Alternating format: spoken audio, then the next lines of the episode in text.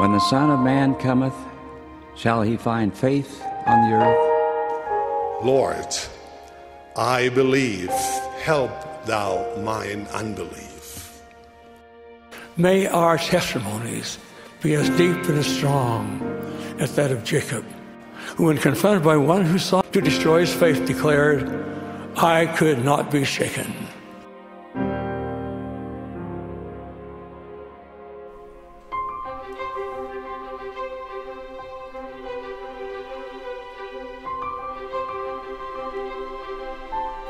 Friends. Welcome back to Unshaken. I'm Jared Halverson, and I'm always grateful that you'd invite me over for scripture study.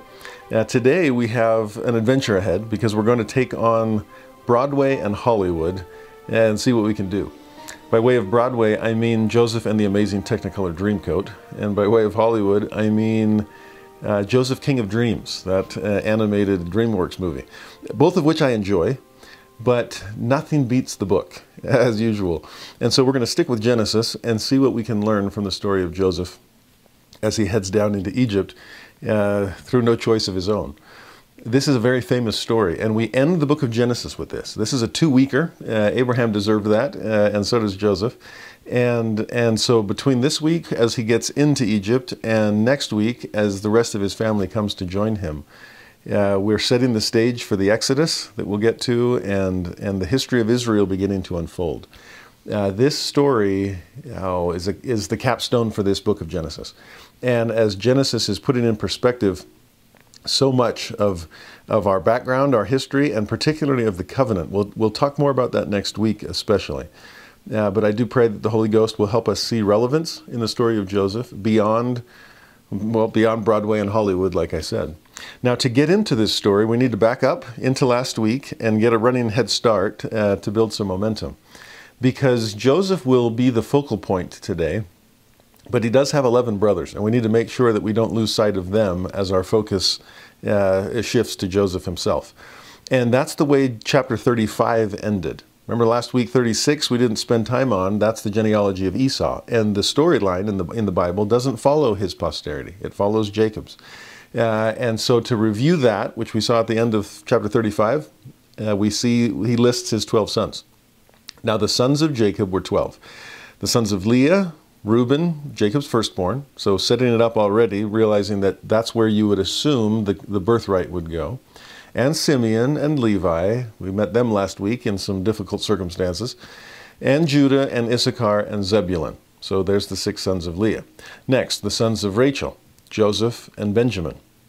Next, the sons of Bilhah, Rachel's handmaid, that would be Dan and Naphtali. And then finally, the sons of Zilpah, Leah's handmaid, Gad and Asher. These are the sons of Jacob, which were born to him in Padan Aram. And we could add, these are the sons of Jacob that he spent the rest of his life trying to induct into the family business. Uh, last week, bringing them into the promised land, and hopefully, from this point forward, empowering them to go out and bring everyone else in the world into the promised land as well. This is the mission of the house of Israel. And we will see that personified by Joseph next week, especially, as he makes sure that the bread of life is available to anyone who comes seeking it. Uh, that, that, is, that, that is the family business, okay? Now, of all of those children, we met them last week. We got the stories behind their names. We particularly saw what Simeon and Levi were up to after the rape of Dinah, sadly. We need to understand, though, a little bit more about Jacob's youngest son, Benjamin. He is Joseph's full brother, okay, the only other son of Rachel.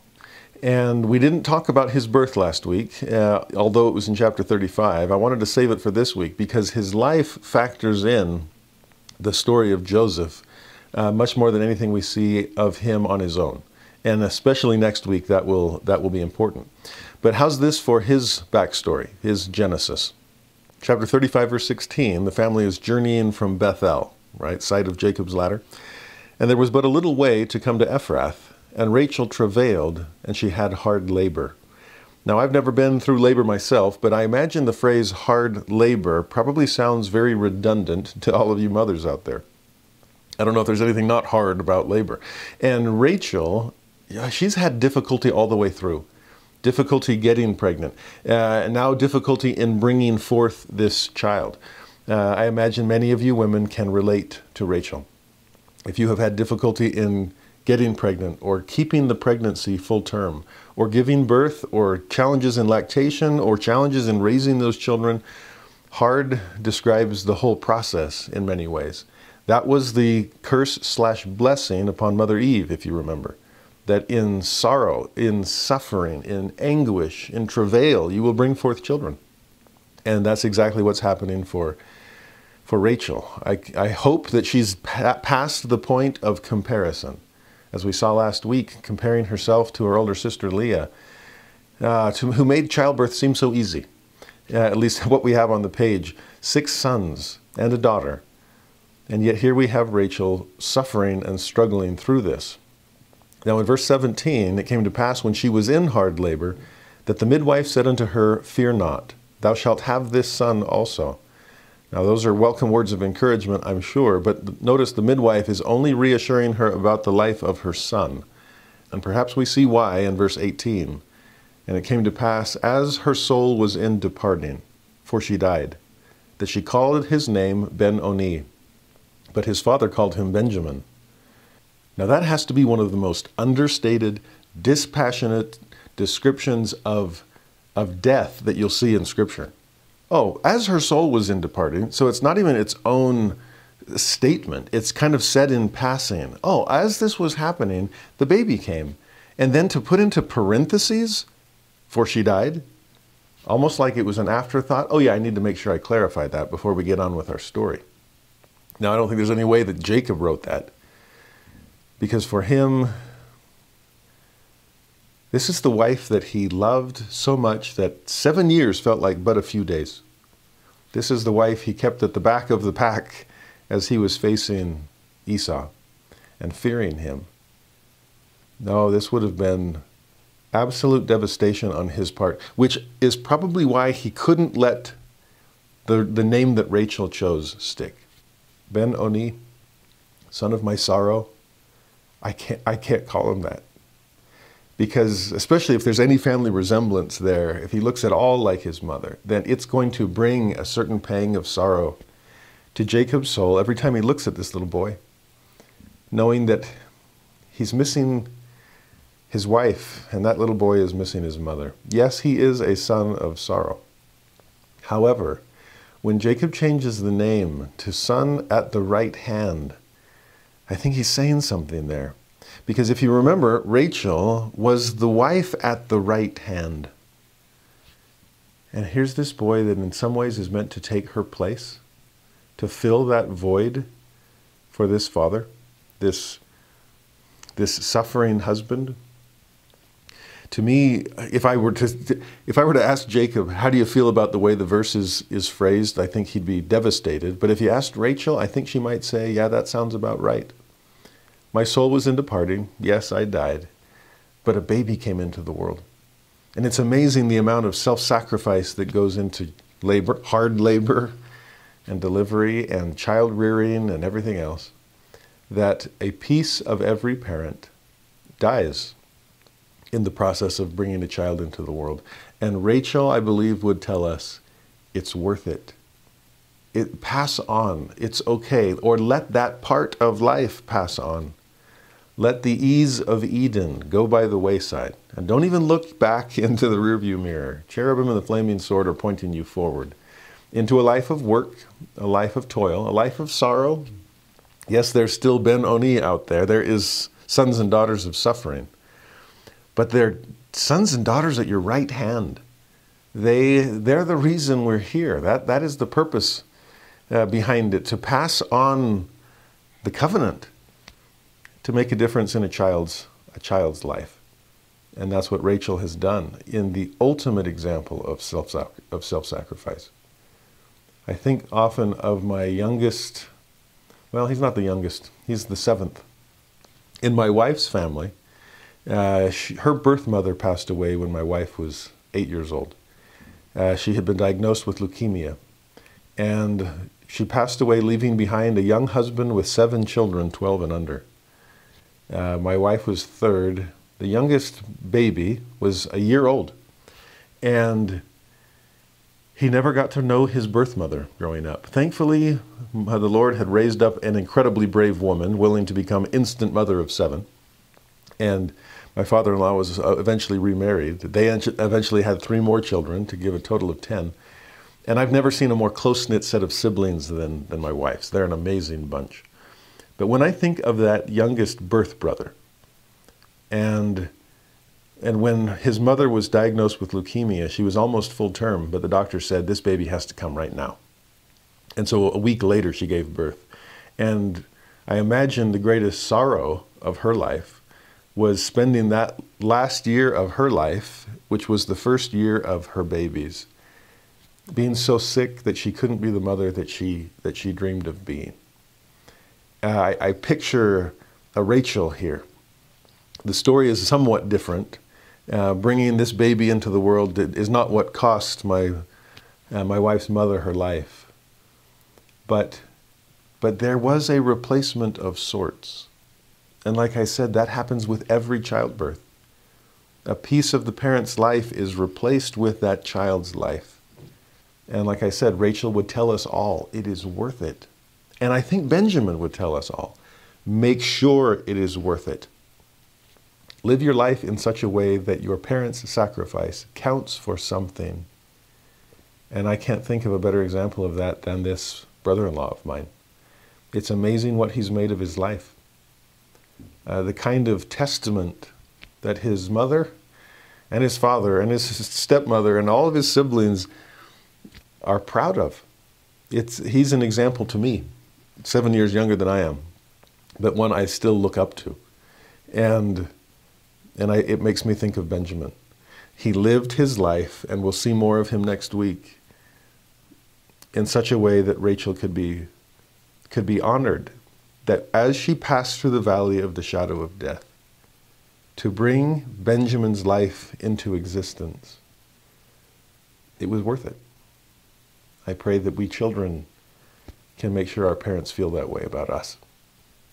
Now, verse 19 when Rachel died, she was buried in the way to Ephrath, which is Bethlehem. Now, that should tell us something about Benjamin. Again, his name means son at the right hand. He is taking the place of Jacob's wife at the right hand, Rachel. He is a miracle baby because this mother had a had it was nigh unto impossible for her to to get conceive at all and hard labor bringing him into existence he was a child, a son of sacrifice. And he was born in Bethlehem as his family had just left Bethel, the house of God. Sounding familiar? I mean, one of the purposes of the Old Testament is to provide types and shadows of Jesus Christ. The whole book is pointing forward to its fulfillment in Jesus. And we see a type of shadow of Christ in Rachel, who laid down her life to bring a new life into existence. Jesus taught similar things. Uh, if a seed has to die, in that form at least, to bring forth grain, and then he uses his own life as an example, so will I lie, lay down my life so that other life can emerge. Well, if Rachel is a type and shadow of Jesus, so is her son Benjamin, as Christ is a miracle child, a son of sacrifice, a son at the Father's right hand born in Bethlehem, having just left the house of God. I'll keep an eye out because Joseph, today, our hero for the day, will be one of the ultimate types and shadow of Jesus, making sure that his family is preserved from famine by providing them the bread of life. Well, verse 20 Jacob set a pillar upon her grave. This is the pillar of Rachel's grave unto this day. This sounds like something Jacob just like uh, Grandpa Abraham always built altars everywhere he went. And like Dad, Isaac seems to be associated with wells everywhere. Uh, Jacob here, another pillar. He had set one up in, in Bethel to, to mark, to commemorate the base of Jacob's ladder. Well, here he is setting up another memorial to his beloved wife. And, and to think of this as another site of sorrow, but also another place of promise.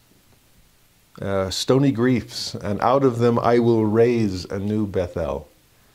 out of the sorrow of losing Rachel, I have the joy of bringing in Benjamin. And we'll move forward in faith from here. Now, from there, we need to make sense of the birthright because Jacob's family is now complete as far as the 12 sons are concerned, which will then grow into the 12 tribes. Now, like I said, when we first introduced them, it reminded us Reuben is Jacob's firstborn. So we would assume that, okay, that's where the birthright goes. But don't forget, we've had some, some alterations to the norm already. Ishmael was Abraham's firstborn, but Isaac was the birthright boy. Esau was Isaac's firstborn, but Jacob was the birthright boy. Well, Reuben is the firstborn. Why not make him the birthright boy? Well, we get one little hint back in Genesis 35. It tells us in verse 22 It came to pass, when Israel dwelt in that land, that Reuben went and lay with Bilhah, his father's concubine. And Israel heard it. Now, again, understated. Israel heard it. I can only imagine what he's feeling here that what, my son committed some form of incestuous adultery with, with my wife? What? Now, this, thankfully, this is Jacob, the same one who held his peace when he found out about the rape of Dinah, his daughter. Uh, he is holding his peace here as well. He heard it. We don't know of any action he took on the part, but we can see there a disqualification on Reuben's part for the birthright. Uh, and like we saw last week with Simeon and Levi's vengeance upon the people of, of Shechem, a, an unbridled passion in all three of these boys compared to the bridled passion of their father. So Reuben disqualifies himself from the birthright through immorality, uh, the, the passion of lust. Simeon, Levi disqualify themselves from the birthright through unbridled passion, the passion of anger and vengeance and violence. Well, that leaves Judah is the next brother. And we'll see a story today where you can safely assume that he disqualifies himself from the, the birthright as well. But even if he didn't, particularly with plural marriage, the question of birthright comes down to if the firstborn of the first wife disqualifies himself, who does it go to? Does it go to second son of first wife or first son of second wife? Hmm. Work your way down. Does it go to Judah, son of Leah, or Joseph, son of Rachel? And thankfully, we have a very clear answer to that. Both of these boys will grow up and become very important in the family. Judah is the tribe that Jesus emerges from. That again, this this man of sorrows and acquainted with grief that had no form nor comeliness chose to come through Leah's line, which is interesting. The the tribe of Judah, as we'll see next week in these patriarchal blessings, would bear rule in Israel. So there's political power there, but spiritual power would go through the tribe of Joseph.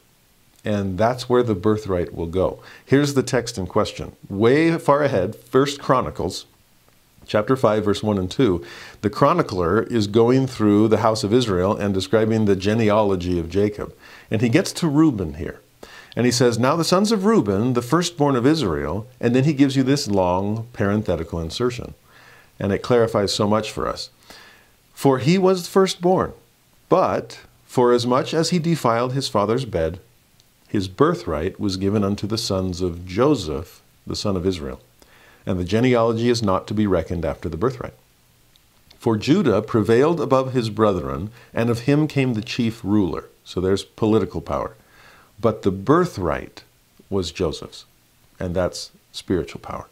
That is leading the family in righteousness and bearing the mantle of the Abrahamic covenant. So I've always been grateful for that verse in First Chronicles because of how well it clarifies things. Where the what will follow today is Jacob's, excuse me, Joseph's story. Although we will see a little bit of Judah's, and we'll see why in just a moment. Well, let's dive in then. Uh, Genesis 37, we finally get the, the spotlight on, on Joseph himself. Now, verse 1 Jacob dwelt in the land wherein his father was a stranger, in the land of Canaan. And verse 2 Joseph, being 17 years old, was feeding the flock with his brethren. Now, that's the first time we really meet him as more than just childbirth last week. And what's he doing? He's feeding the flock. with his brethren. Now, talk about setting the stage and foreshadowing his role among the house of Israel. Uh, birthright, what's your job? Seed of Abraham, house of Israel, the family business is to feed the flock with your brethren. And the first time we lay eyes on this boy, he's doing just that. 17 years old. Now, verse 2 goes on The lad was with the sons of Bilhah and the sons of Zilpah, his father's wives. So he's with his half brothers. And Joseph brought unto his father their evil report. Now, this isn't an evil report from these brothers, it's an evil report about them. This is Joseph, whom his father trusts more than anyone, we'll see in a moment. And he comes back and, and lets him, his dad know what his other sons are doing out there with the flock. Now, we don't know exactly what that is, but it's an evil report. And this sets the stage for what we'll see later in this chapter, at least. Yes, Joseph is doing a better job at, at feeding flocks than his brothers are, but he makes sure his dad knows about it. And so we get a sense of a little bit of tattletaling going on. Uh, was it mean spirited? I don't know. Okay, he's only 17, so let's cut him a little bit of slack. But how are his older brothers going to feel about that? This little brother telling dad that I'm not living up to expectations? Come on. Now, it's going to get worse here because verse 3 tells us plainly Israel loved Joseph more than all his children because he was the son of his old age. And we could probably add to that because he was Rachel's son. And if there was one thing we saw last week, it was the dangers of comparison. In fact, all four C's, right? Comparing, competing, complaining, criticizing. Well, we're already seeing all of this. Uh, Joseph complaining about the way his brothers are feeding the flock, them criticizing him, no doubt, uh, for, for telling on them. Uh, competition and comparison between these brothers. And Jacob's not making it any easier. Uh, you would have thought he would have learned from his own experience being compared to Esau and Isaac and Rebekah playing favorites. You would have thought he'd learned from his experience with Rachel and Leah and their alternating pride from above and pride from below. Well, unfortunately, he is playing playing favorites and, and has giving Joseph some preferential treatment, perhaps above and beyond simply passing down the birthright but that is going to be a cause of contention between his sons.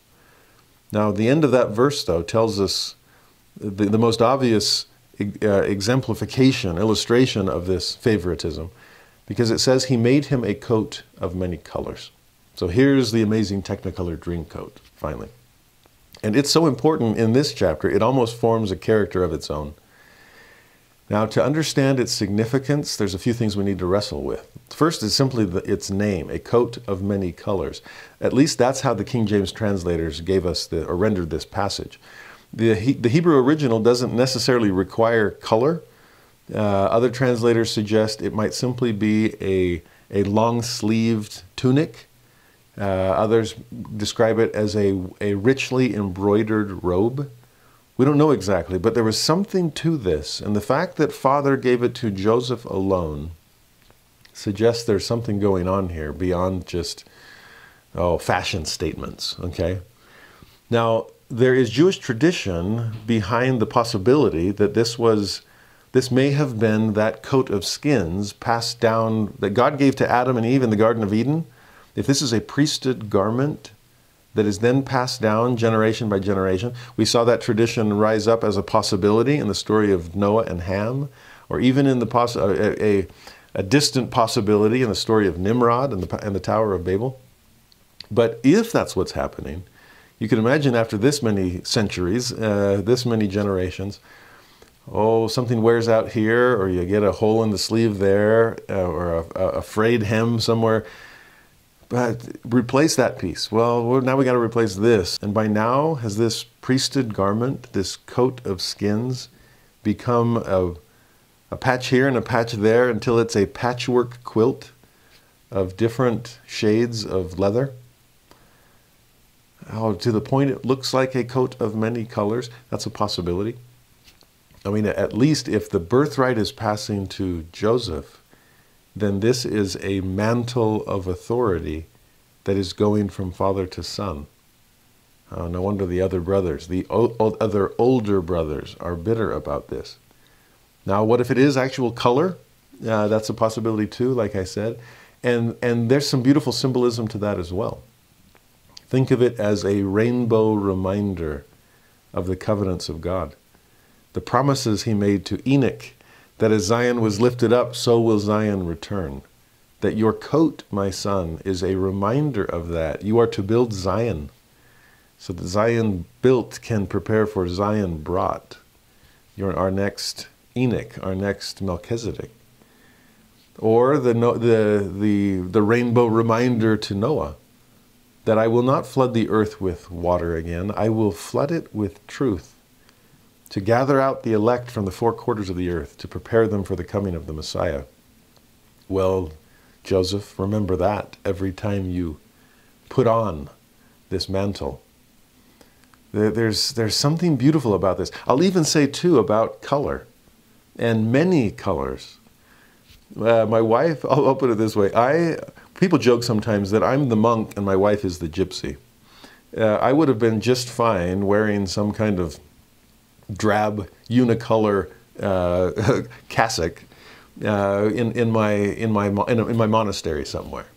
Uh, white shirt and tie is just fine, and sometimes the tie can be frustrating because I have to pick a color. Uh, my wife, on the other hand, absolutely loves color and is vibrant and diverse as you can get. Uh, you look at my side of the closet; it's all white shirts. Uh, her side, it is a there are coats of many colors there. And in fact, I joke sometimes that I, I'll look at something she's wearing and I'll think to myself, I don't think that matches. But then I realize, well, I guess somebody did, th- thought it matched because it's actually the same article of clothing. It's not like shirt one color and, and skirt or pants the other. It's no, that's just one dress that has all kinds of different fabrics and patterns and designs and, and colors. And, and it, my wife loves it and, and makes it look amazing. The, I, I don't know how she puts up with me. In fact, I guess I do. She buys me clothing for Christmas sometimes. First time she did, I'm like, oh, honey, I love it. I love, thank you. I'm, I'm great. I know the thought is what counts, but you know how many books we could have bought with that? That's all I really want.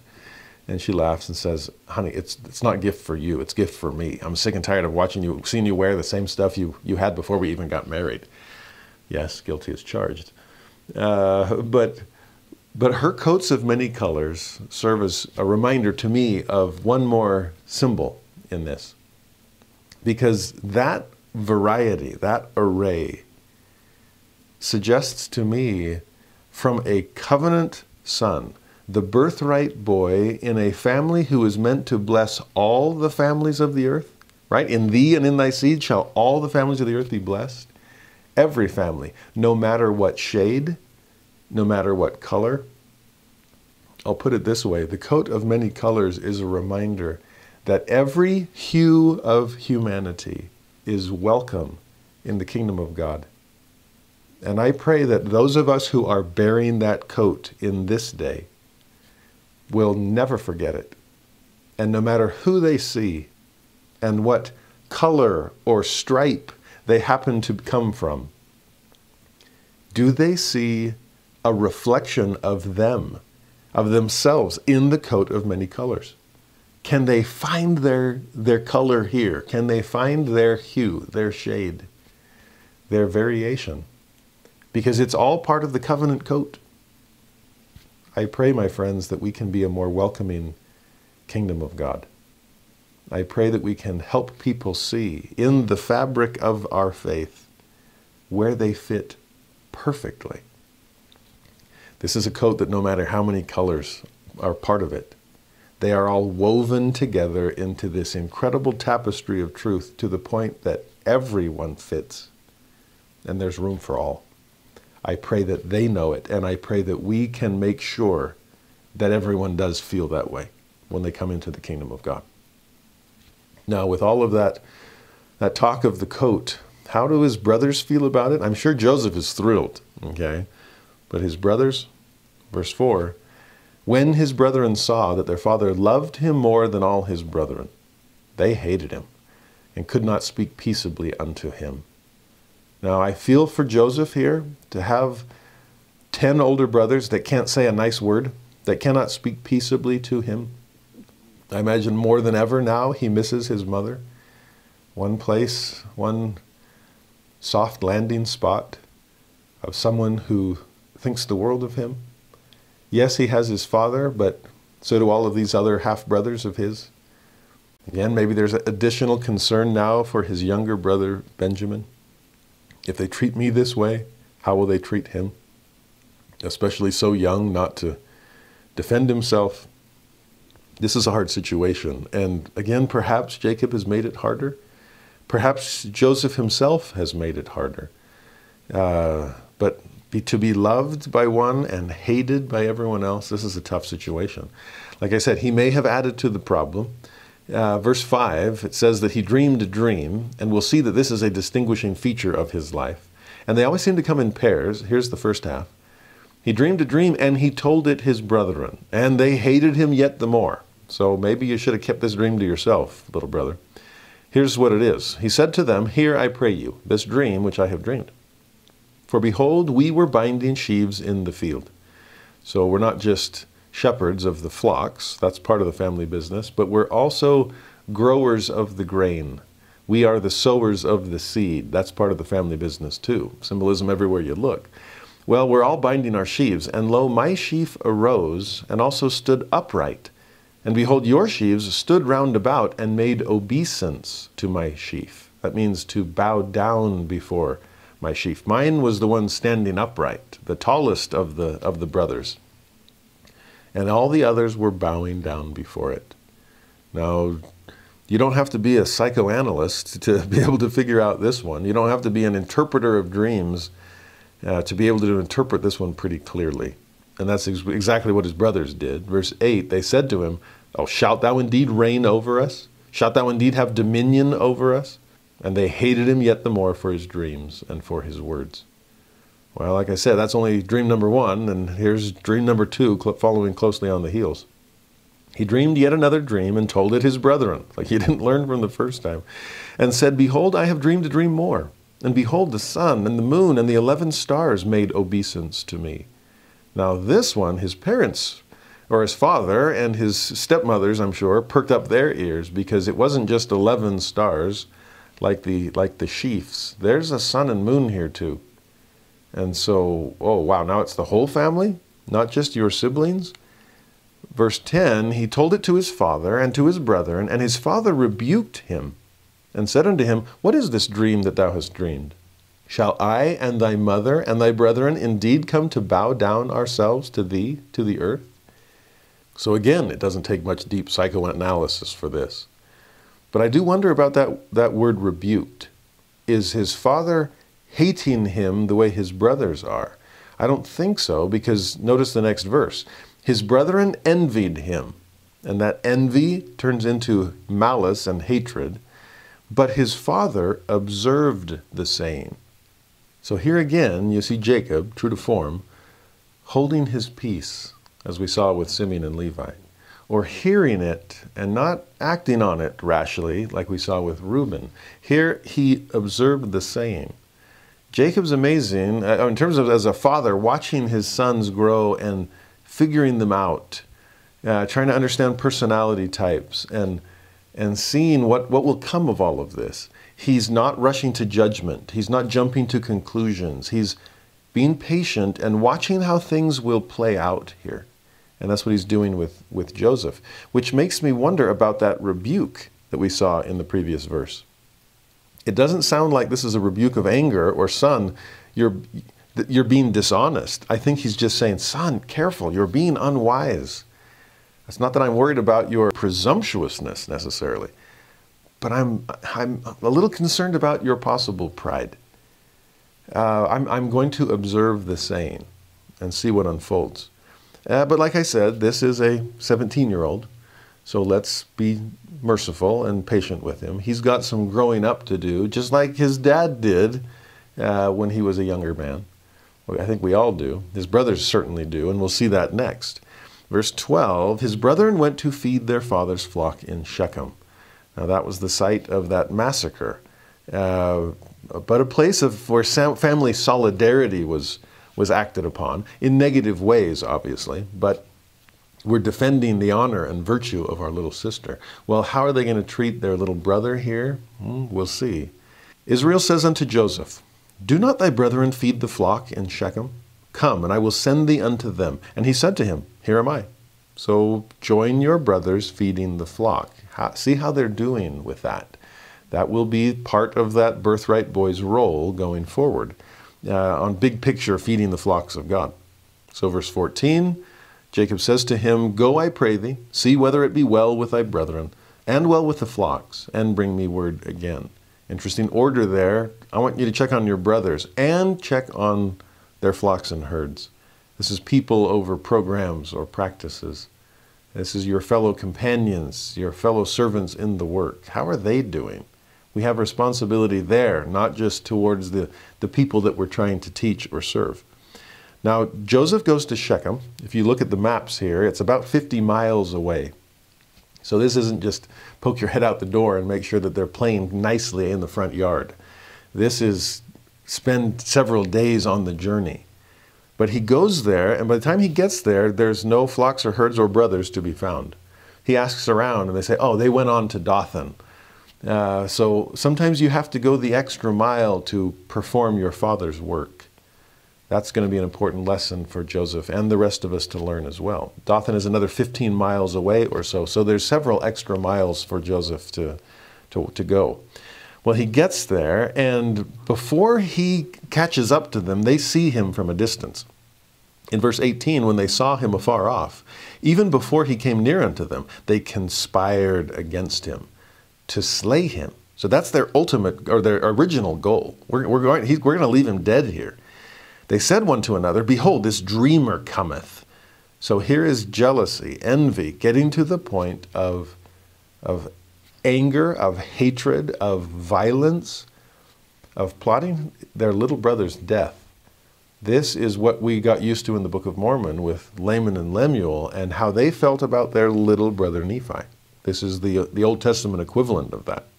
And in another way, it's just an echo of the previous generation. Remember how Esau felt about Jacob. So angry about the lost blessing on top of the sold birthright that he's ready to kill his little brother out of, out of spite, out of anger. Well, now multiply Esau by 10, and you have 10 older brothers conspiring to kill Joseph. Verse 20, we see their plan. Come now, therefore, let us slay him, and cast him into some pit, and we will say, Some evil beast hath devoured him, and we shall see what will become of his dreams. Now, there's more truth to what they said there than they realize. Some evil beast? Oh, yeah. It's going to devour him, but it's been devouring you ten for a lot longer. Call it the evil beast of envy, the evil beast of pride, the evil beast of hatred or of anger. Oh, this is a whole flock, a herd of, of evil beasts.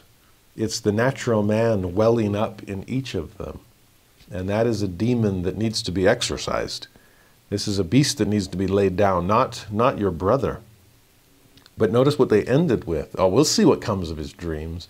Well, here's the irony the very thing you're trying to avoid, you're propelling yourself into that exact future because of what you're doing here. And that's the irony of sin. It brings on the exact thing we're trying to escape from by turning to it. These negative coping skills that we sometimes turn to. My, my wife, uh, uh working in addiction recovery, she sees it all the time. Uh, as the, th- the very thing people are using to try to escape their reality is forcing them into a far worse reality than they realize. And by, by doing what they're about to do to Joseph, it will propel him and them forward into the fulfillment of those exact dreams that they were worried about. Now, we're going to see some specific brothers respond to this plan in specific ways, okay? And primarily it's Reuben and Judah. And remember this because those two especially will factor in next week's lesson in important ways. So watch them here. Verse 21 Reuben heard it. He hears the plan and he delivered him out of their hands. Now, not literally yet, because Joseph hasn't even caught up yet. But as they're discussing this, let's, let's kill him and throw him in a pit. Reuben's like, whoa, whoa, whoa, wait, brethren, wait. He said to them, Let us not kill him. So I've got to veto that part of the plan. He says to them, Shed no blood, but cast him into this pit that is in the wilderness. I'm okay with that part of the plan. And lay no hand upon him. So there's Reuben's plan. But then we see this little insertion. Okay, we get to we get to get inside Reuben's head for a moment. It says that he might rid him out of their hands to deliver him to his father again. That's what's on Reuben's mind.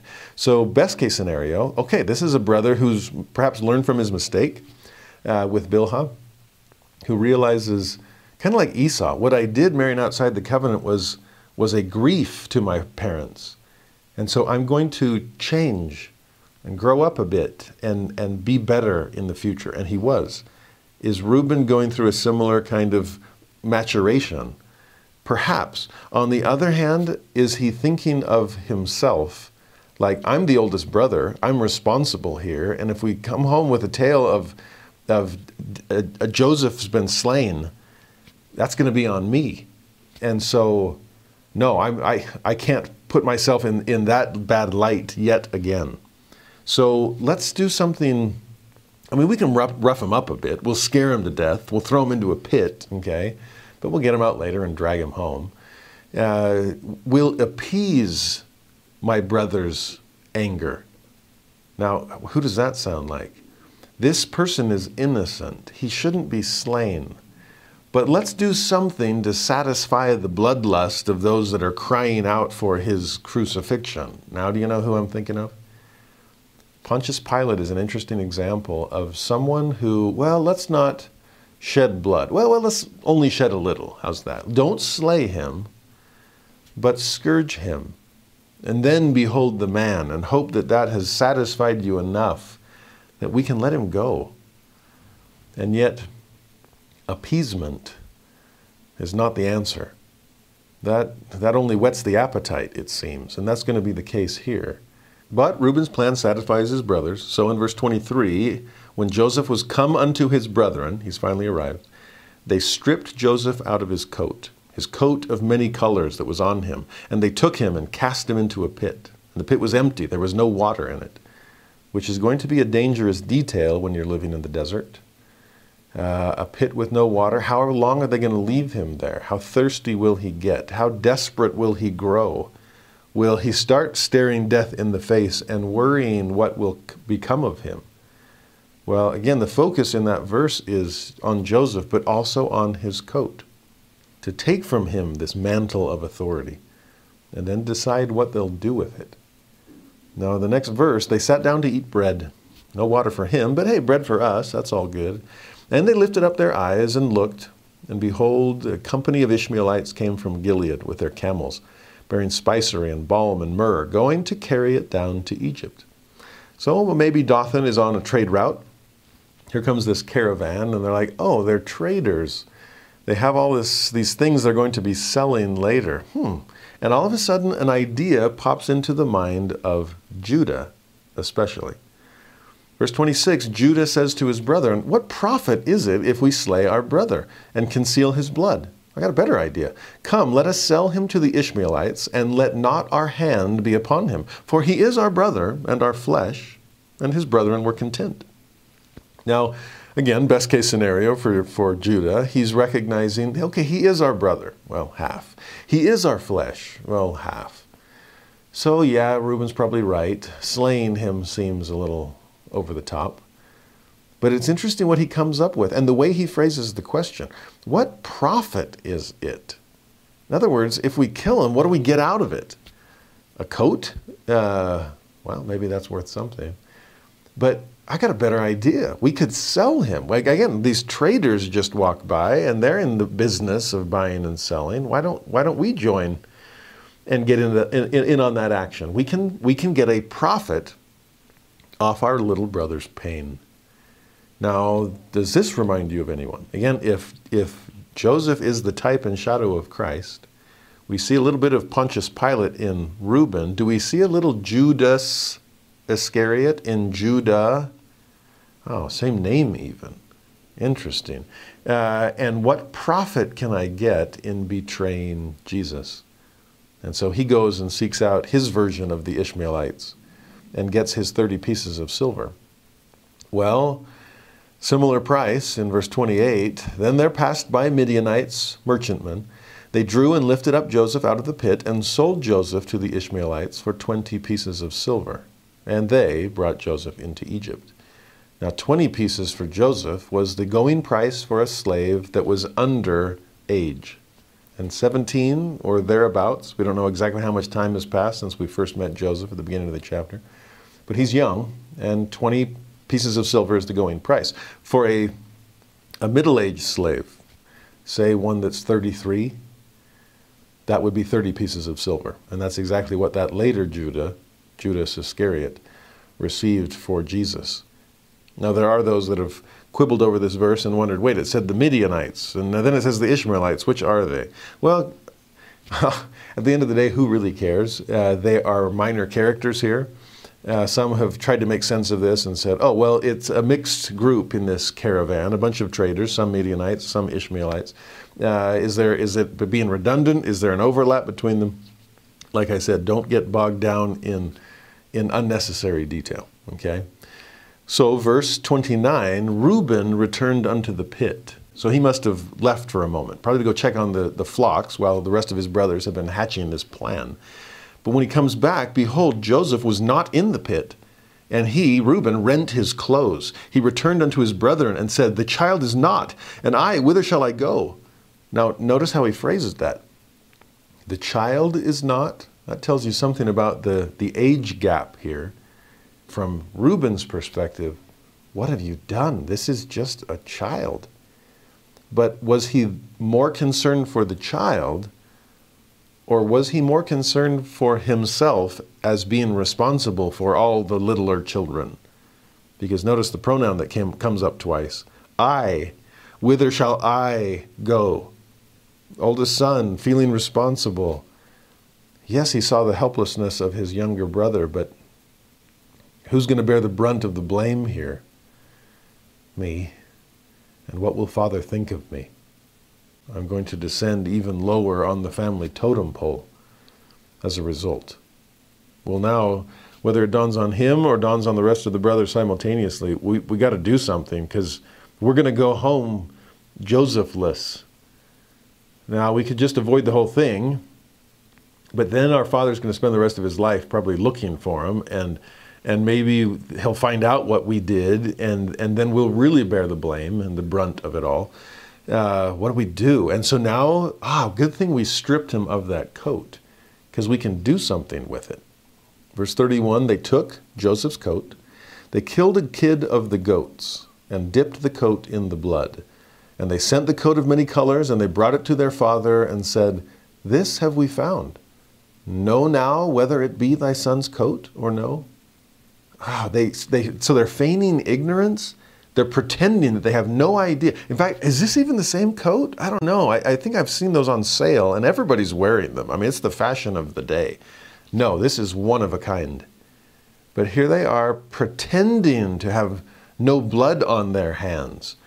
It's just blood on the coat.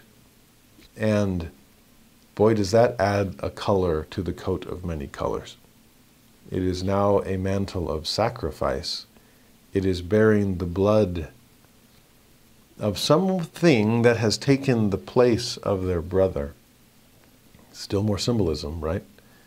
But just to hand it over to their father, in fact, even the way it's phrased there, they sent the coat and they brought it to their father.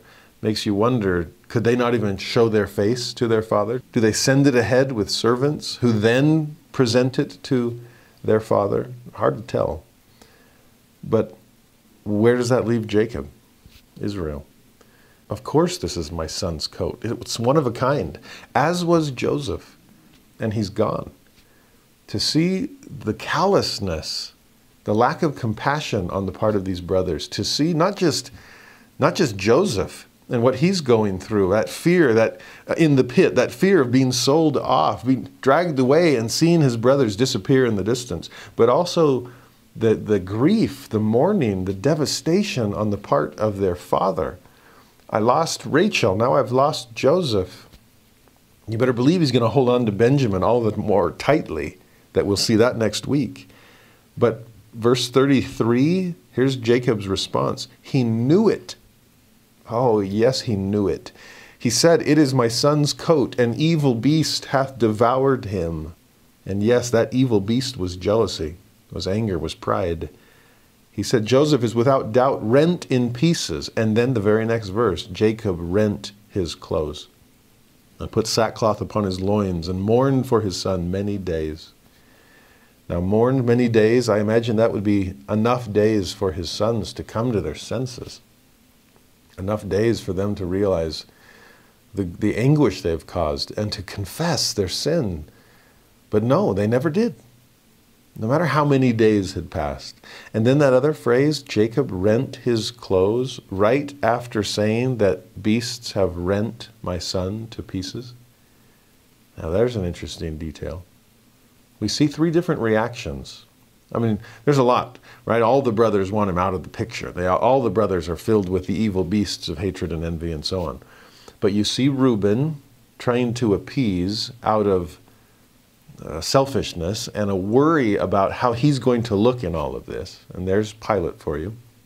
You see a Judah. What profit can I get out of this? There's a Judas Iscariot.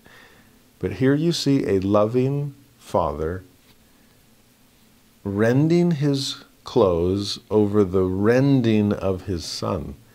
And that du- dual rending suggests uh, a willingness to take his son's place.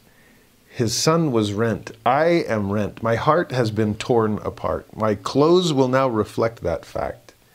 If only it had been me, my clothing torn apart and bloodied by this beast, but no, it was my son.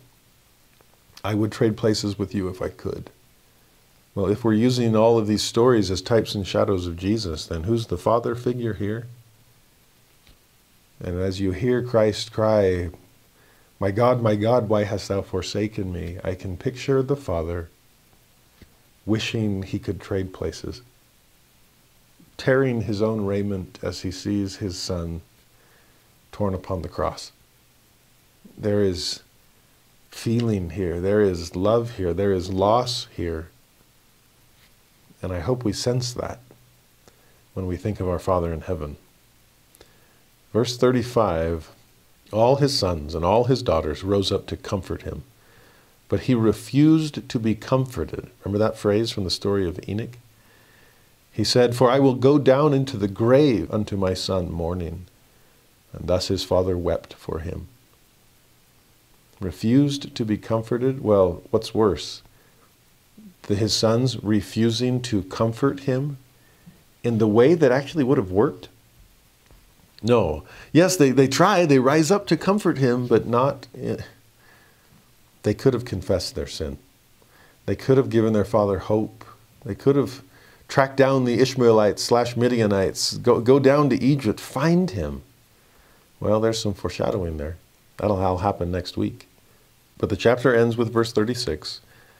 The Midianites sold him into Egypt unto Potiphar, an officer of Pharaoh's and captain of the guard. Now, I'm fascinated by Potiphar. We don't know much about him. And the way it's phrased there, officer, captain, now that could mean a military officer. It could simply mean a court official. And some have wondered exactly what, what he might be. There's even translations that describe him as a eunuch. And if a eunuch is responsible for the king's harem, or in this case, responsible for other parts of, of Pharaoh's uh, household, that might actually explain a little bit about Potiphar's wife, if he is indeed a eunuch in the literal sense of that term. We don't know, okay? There's a lot of guesswork here. But captain of the guard could also mean again, all kinds of different translations of the Hebrew trying to make sense of it. It could be chief of Pharaoh's bodyguards, it could be the chief cook, or even the chief butcher. Slaughterer is a word in here, and so that some suggest, oh, chief executioner. Others, no, chief bu- butcher. Either way, if those are right, here's a man who's accustomed to shedding blood, and all of that's going to factor in with the the result of of what happens with his wife in chapter 39.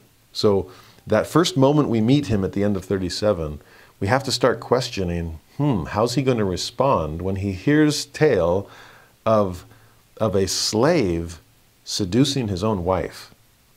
Well, hold on to that because the irony of the narrative is we have to wait a full chapter before we actually get on with the story of Potiphar. And it's actually amazing how this is all set up. Now, literarily, the book of Genesis is a masterpiece. The Old Testament as, as, a whole is. But what's interesting about the story of Joseph is we get an interruption here. Go from chapter 37 to 38, and you're like, wait, wait, where's Joseph? Go to 39, and it's like, oh, there he is. He's there in, in Potiphar's household. In fact, the storyline flows seamlessly if you skip chapter 38. Go from the end of 37, oh, you meet Potiphar. Go to the beginning of 39, and oh, there's Potiphar again. Seamless transition. Then why would you kind of cut open the narrative and insert this interruption that doesn't mention Joseph at all or Potiphar? It's a complete kind of out of left field interruption of the story. Or is it? chapter 38 is fascinating because it's setting up chapter 39. Chapter 39 is one of the most famous stories in the Joseph uh, narrative because it's Joseph and Potiphar's wife, okay? Well, chapter 38 sets up 39 in what uh, the literary experts call a foil. A foil is the sword that fencers use. Well, a literary foil, if you look at foils that are often like hanging on the wall, they're usually crossed on some coat of arms or something. Well, a literary foil is taking two characters or two plots or two, you know, just two uh, pieces of the story and crossing them. Does that make sense? Uh, so that the juxtaposition, the cross of these two characters brings out the difference between them. You see that in a Jacob and Esau. Okay, you see that in an Abraham and Lot. You saw that in the king of Sodom and the king of Salem. The, the scriptures as a narrative, as a, as a literary work, are full of these kinds of examples.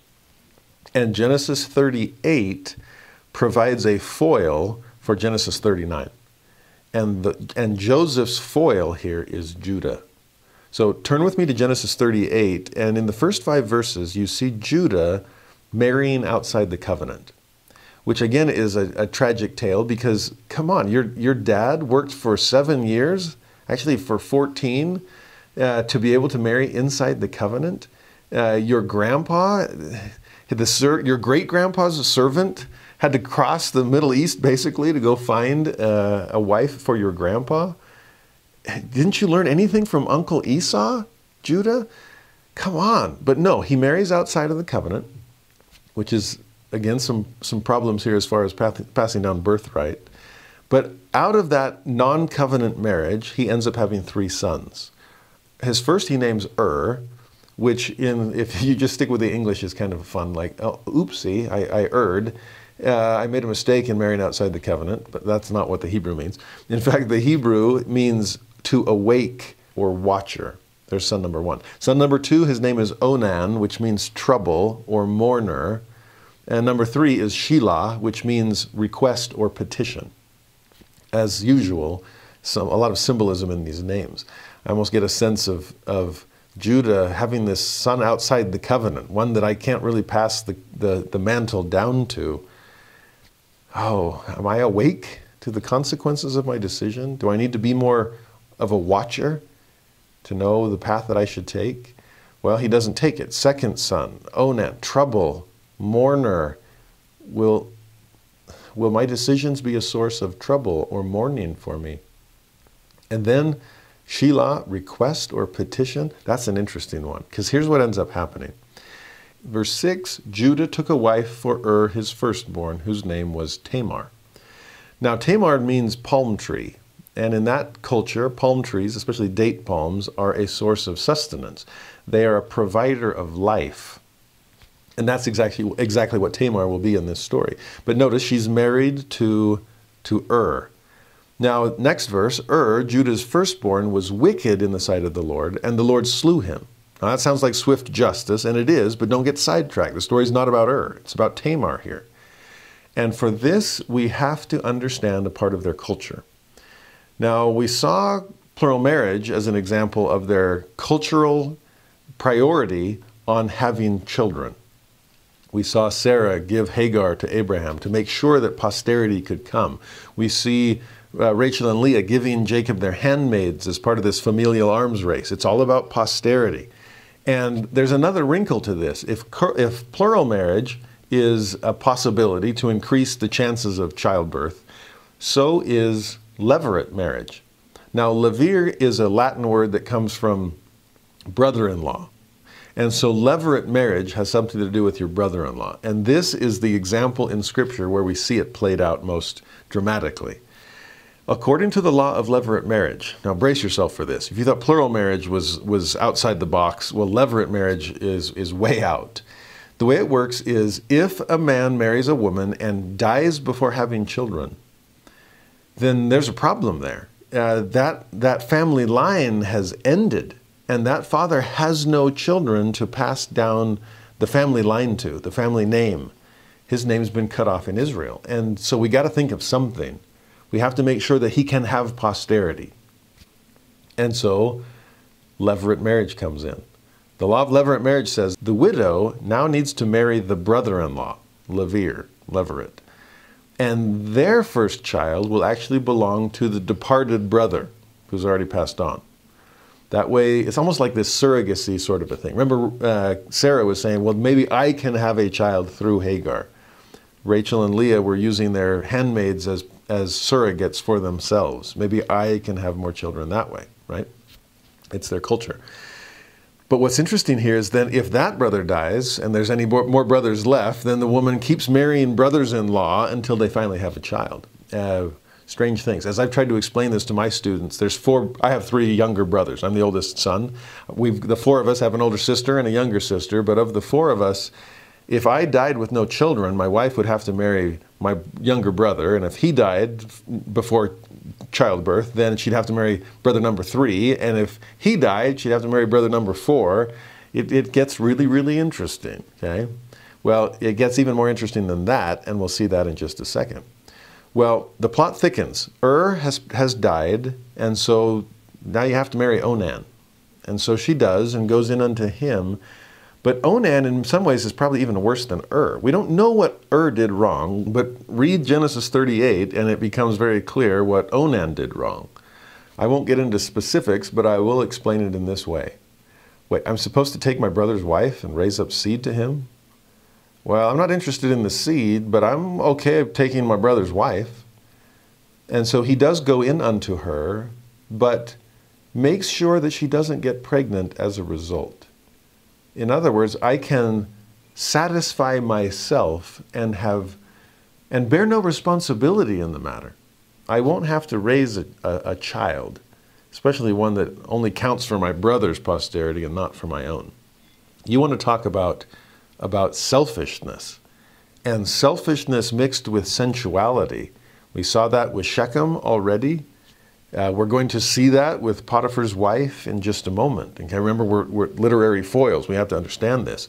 So er, Onan becomes this horrible example of that selfishness and that sensuality, and he is slain by the Lord as well. Swift judgment. Well, stick with the story. What's supposed to happen next? Third son is supposed to become Tamar's third husband. But Judah's not so sure about this. It says in verse 11 Then said Judah to Tamar, his daughter in law, Remain a widow at thy father's house till Shelah my son be grown. For he said, Lest peradventure he die also, as his brethren did. And Tamar went and dwelt in her father's house. Uh, so, in some ways, this is a win win for, for Judah, because he's like, Can you go home and live with your parents for a while? Um, uh, out of sight, out of mind. But I'm really hoping that I can keep my youngest son out of your sight and out of your mind, because, yes, technically, you should marry him. I, I should do that and keep the law in that way. But yikes, um, my sons are dropping like flies, and and I'm worried about this youngest. Um, so let's just let's just wait. He's young. He's young, and so I'll call for you and bring you back when it's time for when he's old enough to marry. And then you will all keep the law together, and all will be well, and you'll be able to raise up seed to my first son. Well, here's where the plot thickens.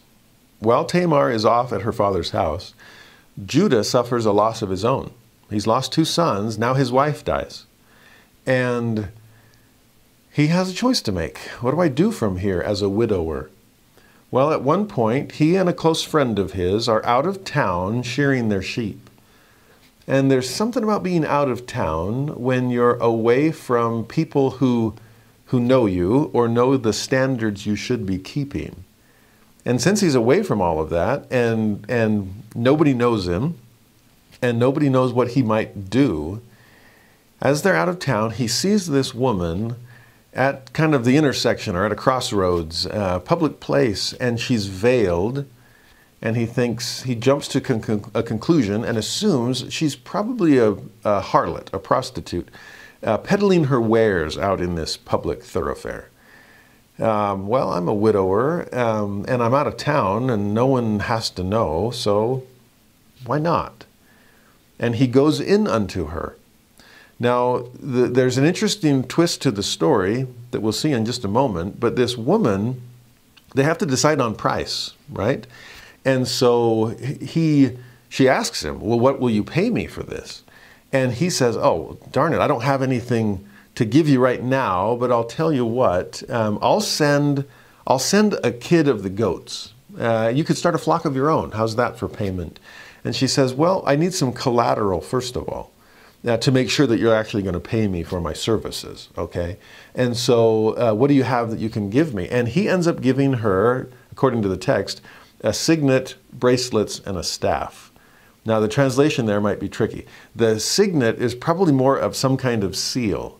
You know, when you put your seal of approval on something, kind of stamp your ring into something, or some kind of uh, token to, to show this is who I am and I agree with this, this contract, this oath. And then the bracelet, in other translations, it's some kind of a ribbon or a cord. And then the staff is like your walking stick. But it may all be the same thing. That if it's here's my staff, later we'll see that that becomes a representation of the tribe that you're a part of. So this is who I am. And then this cord attaches to my seal, which is also who I am. So the whole thing is like proof of identity. You and I often, when we have to leave collateral for something, we'll leave our driver's license, for example, or a credit card saying, I promise I will pay you, or this is who I am, and I definitely want that back. And so I'll come back and make sure I return it, uh, or return to you what you need so I can return to me what I want. Anyway, that's the, that's the plan, and so they go through with this. And Judah goes in to this unnamed prostitute, and she conceives. And he goes home, and she goes on, and we might as well end the story there. Well, no because we actually know who this prostitute is. And she's not a prostitute at all. It's Tamar.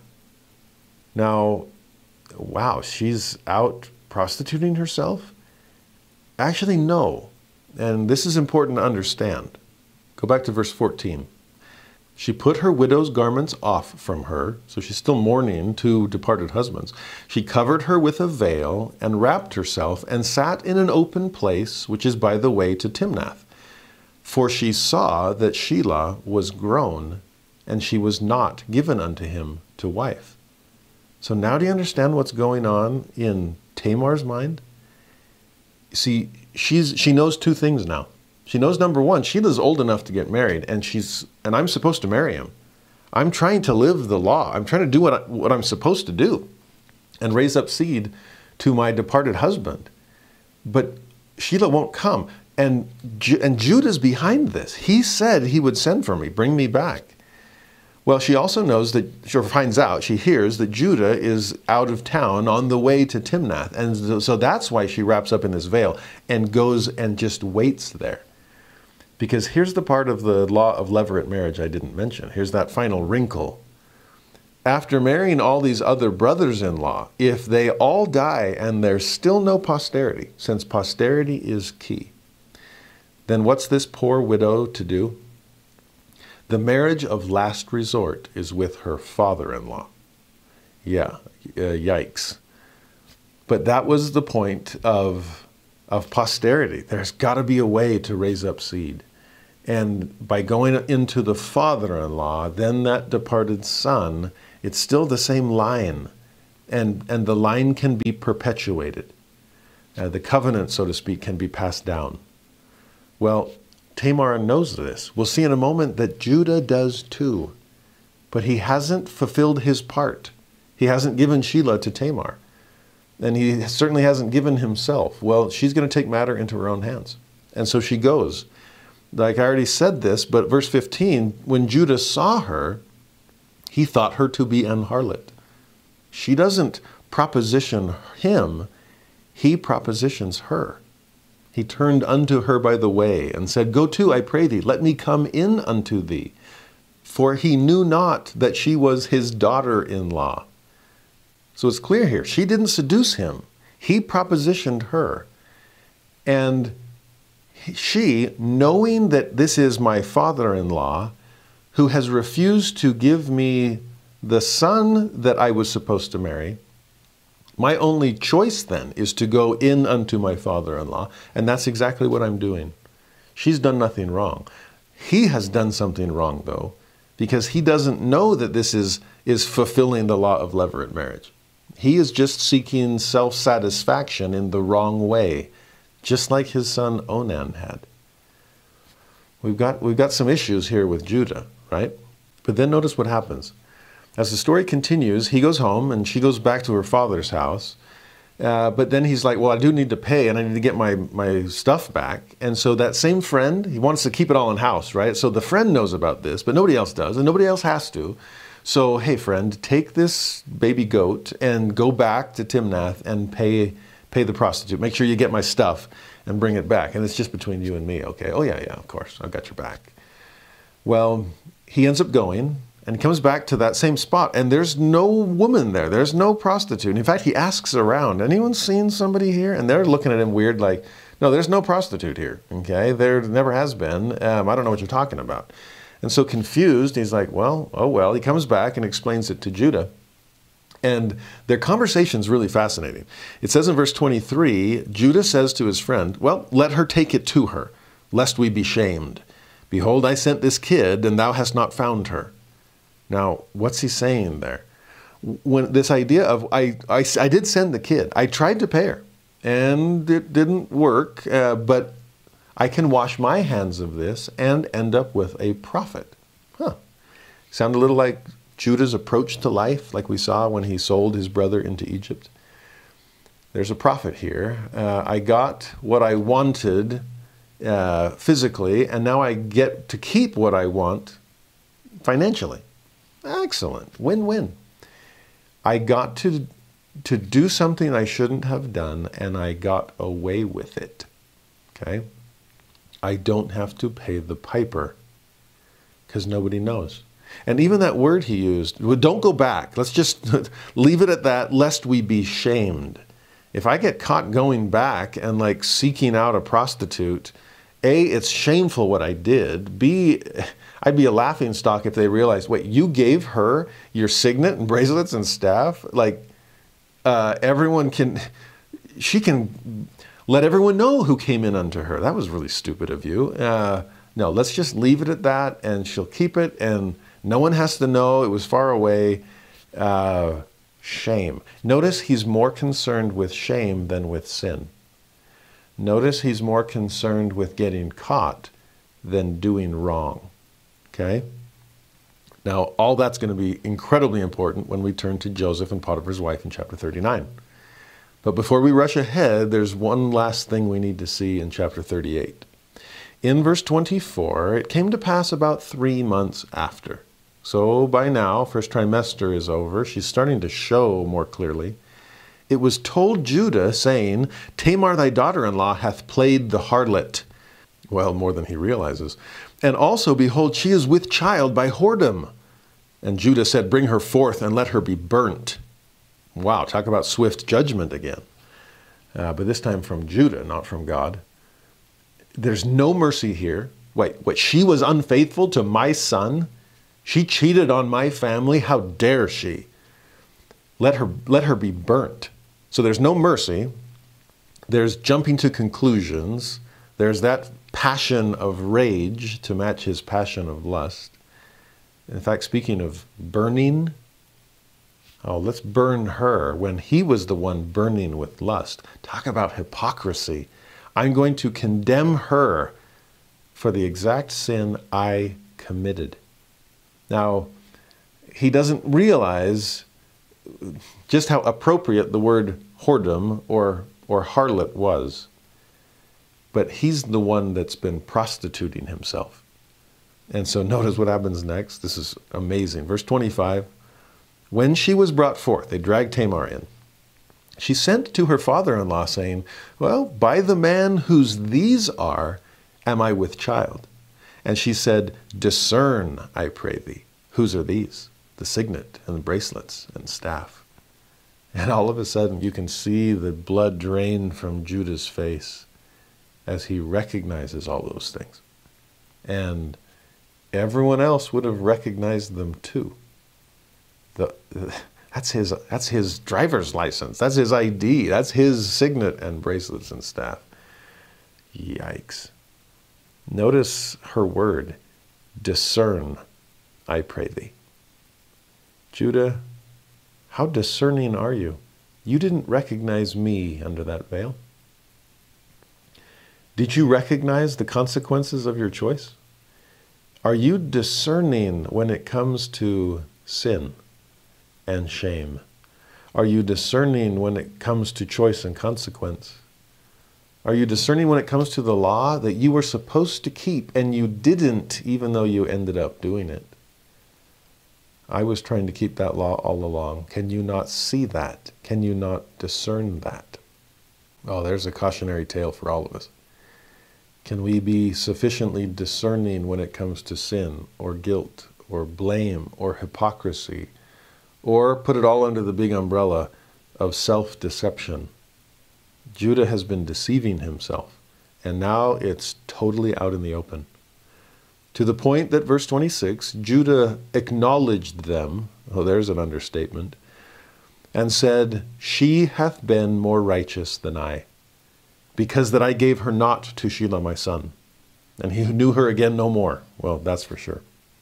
He knows that he's been in the wrong. He admits it, he confesses it, and he realizes, ah, you were living the law of levirate marriage because I was refusing to. That, that phrase, she hath been more righteous than I, that's for sure. Well, as a result of it, she's pregnant and she gives birth to Judah's child, which now is supposed to be Onan's, excuse me, Er's child, the firstborn. But this is where it really gets interesting because she has twins, just like Rebecca did, right? And just like in Rebecca's case, those twins wrestling in the womb, and then the firstborn comes out, but it's the secondborn that will end up ruling over the first. Well, echo, we see the same thing happening here. Verse 28 It came to pass, when she travailed, that the one put out his hand, and the midwife took and bound upon his hand a scarlet thread, saying, This came out first. Now, this midwife, it must be impressive. She must be lightning fast. Uh, not just ready to deliver the baby, but ready to tie a, a scarlet thread on the hand of whatever pops out first uh, to identify firstborn. Now, how does she know there might be a secondborn? I don't know. Was this something they did often? Uh, was Tamar so great with child that they assumed that there might be two in there? She didn't get a, a divine ultrasound like Rebecca did. But regardless, this, this baby, the, birth, the firstborn, the birthright, has this scarlet thread. But then notice verse 29. It came to pass as he drew back his hand. So it was like, wait, what? This poor midwife. Where's the baby? And then it says, Behold, his brother came out and she said, How hast thou broken forth? This breach be upon thee. Therefore his name was called Phares, which means breach or breakthrough.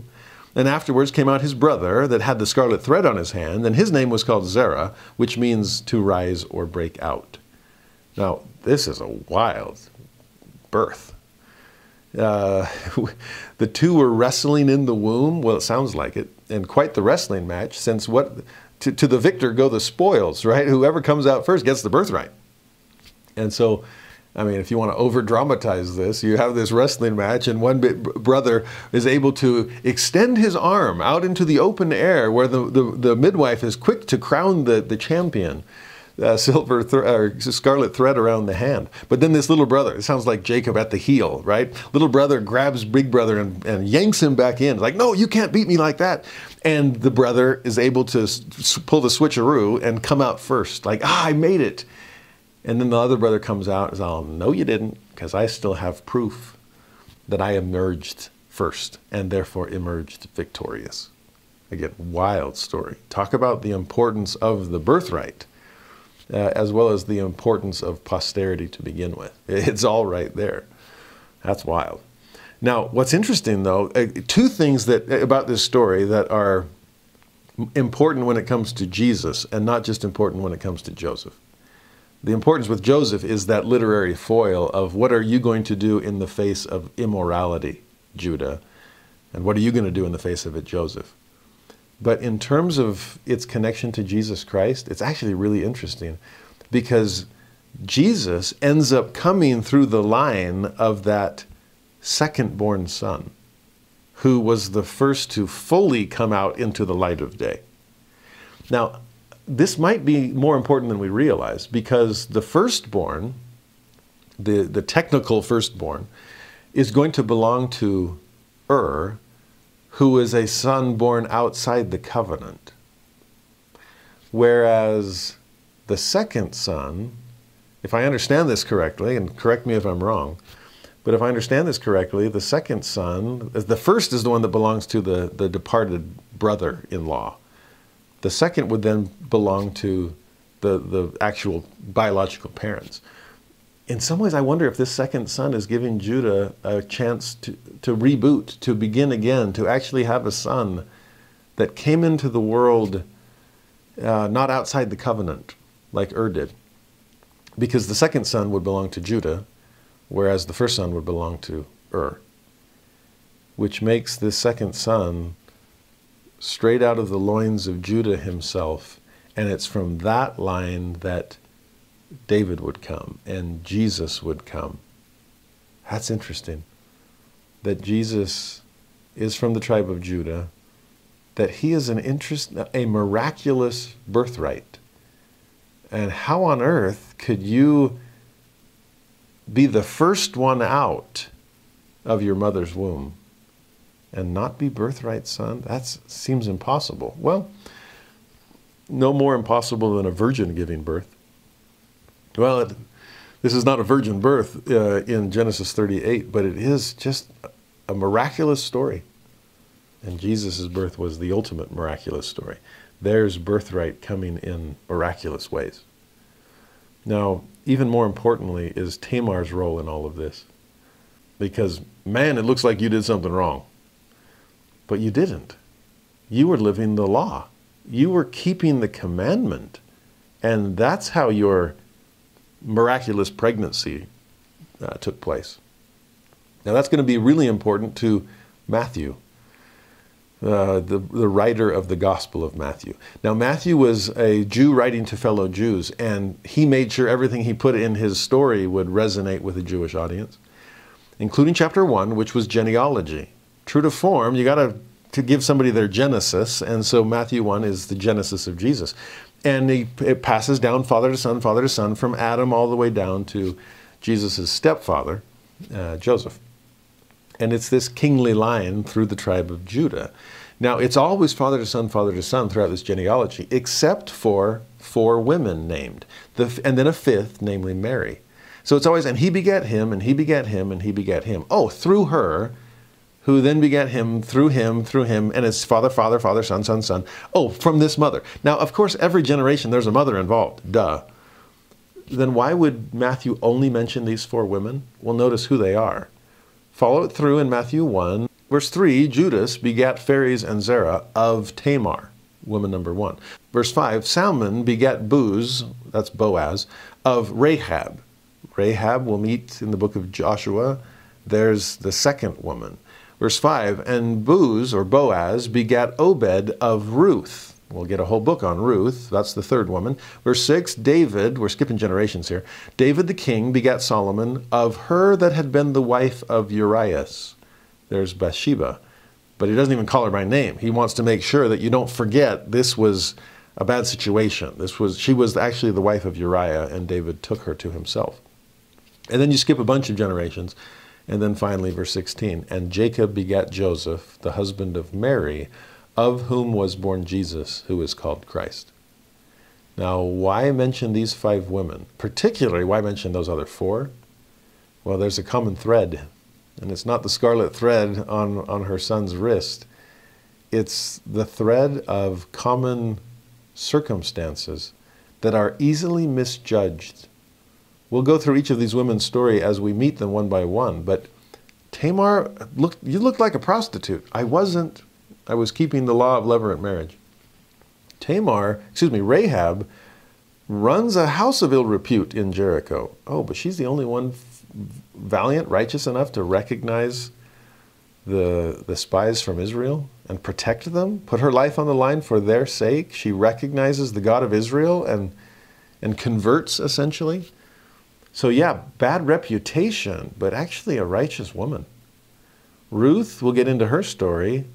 There's a scene in the book of Ruth that seems a little scandalous as she lies next to Boaz, but there's, there's no evidence that anything wrong was done. The, huh, interesting. And then the final, Bathsheba, yes, something wrong was done, but not by Bathsheba. Would she have had any choice in the matter? This is the king requiring you to come in unto him. That's fault on David's part, just like here was fault on Judah's part. But no fault on Bathsheba's and no fault on Tamar's. Ah, now do you see the common thread? These four are women that the neighborhood would wonder about. That at first glance you would assume that they've done something wrong. But no, dig into the story, and there's no fault here on their part. They were doing what was required of them. In fact, they were keeping the law, especially in Tamar's case. So get to woman number five, Mary, who is probably the talk of the town back in Nazareth, as she is great with child before marriage. And here's Matthew reassuring his Jewish readers don't jump to conclusions. Don't disqualify Jesus on Mary's count. Mary was just following the family example of looking like you'd done something wrong when you hadn't. Mary is an innocent mother here. This is a virgin birth, a miracle. And so don't misjudge the mother of the Son of God. Amazing stories, right? Well, that goes on to Jesus, but let's go on to Joseph, okay? because 38 ends with all of that, and then 39 picks up right where we left off back at the end of 37. Joseph was brought down to Egypt, and Potiphar, an officer of Pharaoh, captain of the guard, an Egyptian, bought him of the hands of the Ishmaelites, which had brought him down thither. Which, like I said, if we don't understand the, the literary foil, we're wondering what on earth was chapter 38 about? Why did we get distracted from the story? Well, no distraction at all. As we see Joseph enter uh, Potiphar's home, keep Judah's immorality in mind as we come to one of the great chapters in Scripture about the importance of morality and staying virtuous in, in the face of possible immorality. We're just a few verses away from that. Well, verse 2 The Lord was with Joseph. He was a prosperous man, and he was in the house of his master, the Egyptian. The Lord was with him his family couldn't be, but God could. His brothers didn't follow him down to Egypt, but the eldest brother did, the Lord in this case. And he prospers him. Now he's a slave, but he's prospering? God is with him? This is a slave that sure doesn't seem like one. And that is something we'll see over and over and over. He doesn't seem like one because honestly, he doesn't act like one and doesn't perceive himself as one. I don't need the coat of many colors on my, on my back to, to know who I am and whose I am. I, I know that I am the birthright son of, of Jacob. I know that I am the seed of Abraham and Isaac and Jacob, that I am the bearer of the mantle of Israel. I'm no slave. I am one of God's people, and God will remain with me no, no matter where I go, and He will prosper me. Now, Potiphar sees this. It's obvious to all. Just like Laban realized, wow, God is blessing me because of you, Jacob. Uh, Abimelech realizes, wow, God is blessing us because of you, Isaac, and then later Jacob. There's, there's power here, and it's recognizable to other people that God seems to, to be blessing you and blessing me as a result of my association. Verse 3 His master saw that the Lord was with him, and that the Lord made all that he did to prosper in his hand. Talk about the Midas touch. But here, Potiphar, in a way, is coming to know of Joseph's God. He knows that it's the Lord that made all these things to prosper in his hand. He sees the hand of the Lord upon him. It's like, wow, who, who is this guy? Where do you come from? Who is this God you worship? Because, wow, he's blessing you and all of us as a result. Again, sound like Sarah being brought into Pharaoh's harem or into Abimelech's, and the hand being stayed each time, that gave Pharaoh a chance to come to know Abraham and Sarah's God. It gave Abimelech the, the same opportunity. And now Potiphar is learning some of these things, and the hand is being stayed. Joseph is not suffering as a result of this. In fact, verse 4 Joseph found grace in Potiphar's sight. He served Potiphar, and Potiphar made Joseph overseer over his house, and all that he had he put into his hand. So, like I said, a slave that didn't perceive himself as one, well, here's a slave that isn't treated like one. I'll put you on my level. I'll let you run the, the household. Uh, and, and I trust you completely with all that is mine. In verse 5, it came to pass from the time that he made him overseer in his house and over all that he had, that the Lord blessed the Egyptian's house for Joseph's sake. And the blessing of the Lord was upon all that he had in the house and in the field. No wonder, verse 6, he left all that he had in Joseph's hand. He knew not aught he had, save the bread which he did eat. And Joseph was a goodly person and well favored. Now, those last two uh, descriptors speak of his physical attributes that he was handsome, that he was well built. But far more than that, he's one that everything he touches turns to gold. And and Pharaoh, excuse me, Potiphar is willing to step away and just you have free reign in my household. I don't even need to know. I don't need to keep tabs on you. No supervision needed. As long as I see the bread in front of me when it's dinner time, I'm good. Because I know that your God will bless me and all that pertains to me because of the way you are. That's that's amazing. Well, he, Potiphar seemed to notice the first half of that verse that everything you touch prospers. Potiphar's wife seemed to notice the second half of the verse. You are handsome and well built. Because here's where the story truly becomes that literary foil for Judah. Verse 7 It came to pass after these things that his master's wife cast her eyes upon Joseph, and she said, Lie with me. Now we see the end from the beginning.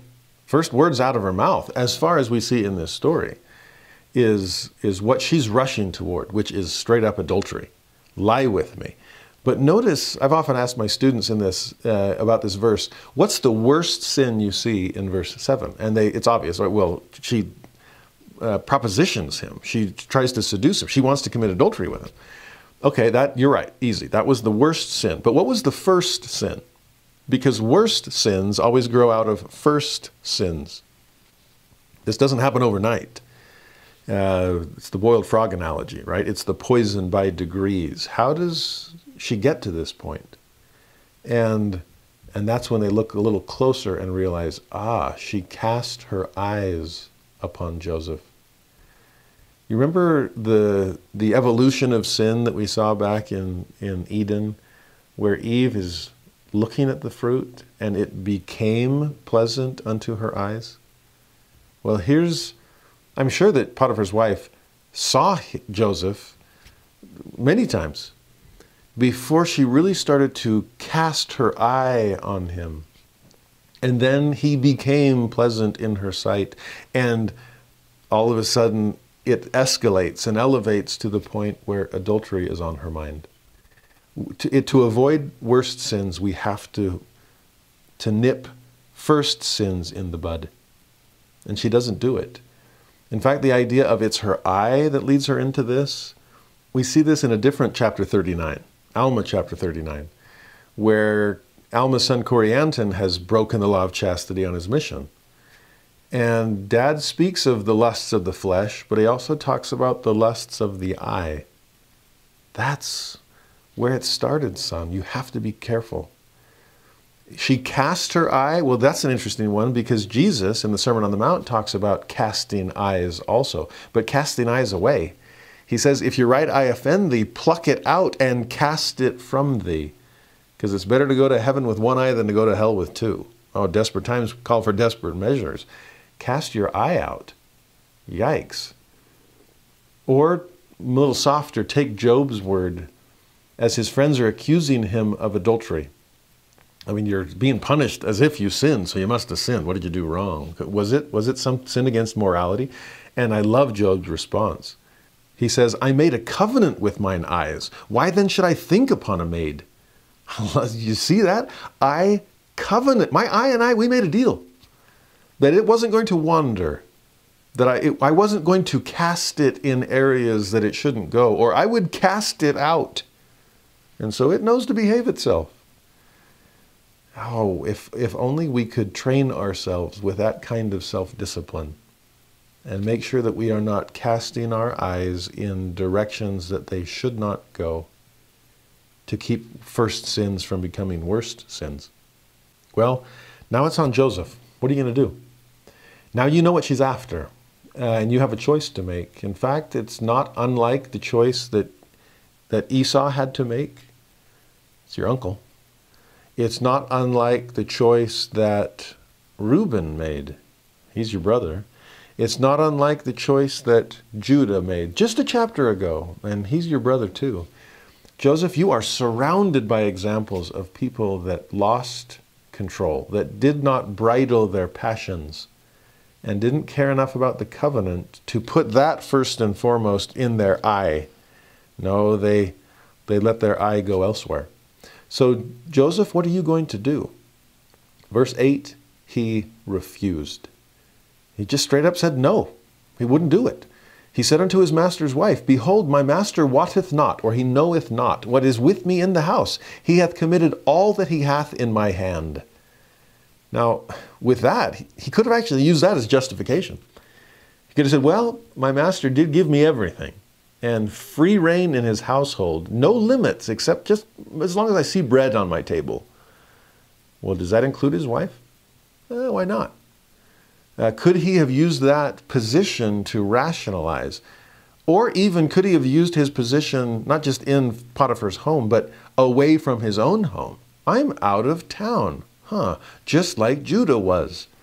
Nobody knows that I'm here or knows what I might do here, just like happened with Judah out, out of town in Timnath. Wait a minute, I could get away with something and never have to pay the price, just like Judah got to keep his goat. Oh, is that what's going on in, in Joseph's mind? Absolutely not, because look at verse 9. There is none greater in this house than I. Neither hath he kept back anything from me but thee, because thou art his wife. It's like, come on, he's your husband. Is there no loyalty here? I'm not looking for any loopholes. I'm not trying to rationalize away what would be sinful. I will not do this to my master. I will not sin against Potiphar. But more than that, notice the last phrase. How can I do this great wickedness and sin against God? Far more than sinning against my master, lowercase m, I will not sin against my master, capital M. You are Potiphar's wife. I won't cross that line. But I am God's servant, and I won't cross that one. It doesn't matter that my that my brothers betrayed me and have no idea where I am. It doesn't matter that my father thinks I'm dead and therefore will never come looking. It doesn't matter that your husband might be away and, and we'll never catch wind of this if we keep the secret. That doesn't matter. It's God's all seeing eye that I honor. And He will know. And that's all that matters to me. I will not sin against God. Oh, if only Judah had felt that way in chapter 38. If Reuben had felt that way in chapter 35, if Esau had felt that way in chapter what 32, I'm losing track of my numbers now. I actually remember teaching this to my seminary students 20 years ago. And I think it was, I can't remember, right before fall break or something maybe, but uh, the students left for fall break, and this one young man came back, and I was just asking the students, hey, how was your fall break? Where'd you go? What'd you do? And he came back with a photograph, uh, and, he, and he handed it to me. Uh, he said, Oh, I had to print this out and give you a copy. This was classic, based on what we talked about with Joseph in Egypt. I'm like, What?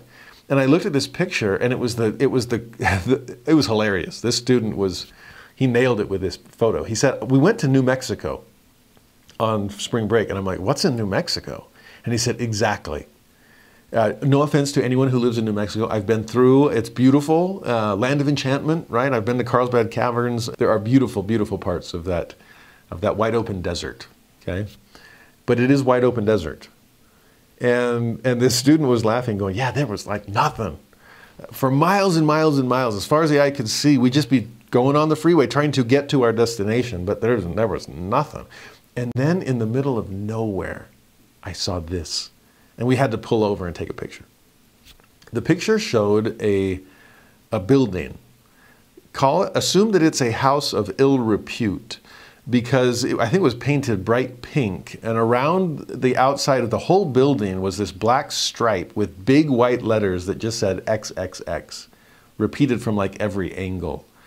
So that from a distance, as you're going down the freeway, not seeing anything else in sight, you'd see this triple X, this X rated building.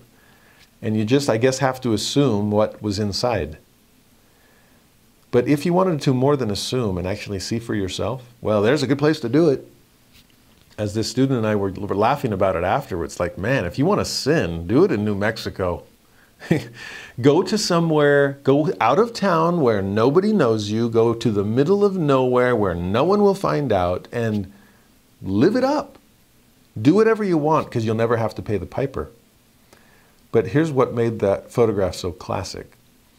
Because right above that house of ill repute, right above that den of iniquity, some enterprising Christian had erected a billboard that had a picture of Jesus and it said in equally large print as the triple X down below, Jesus is watching.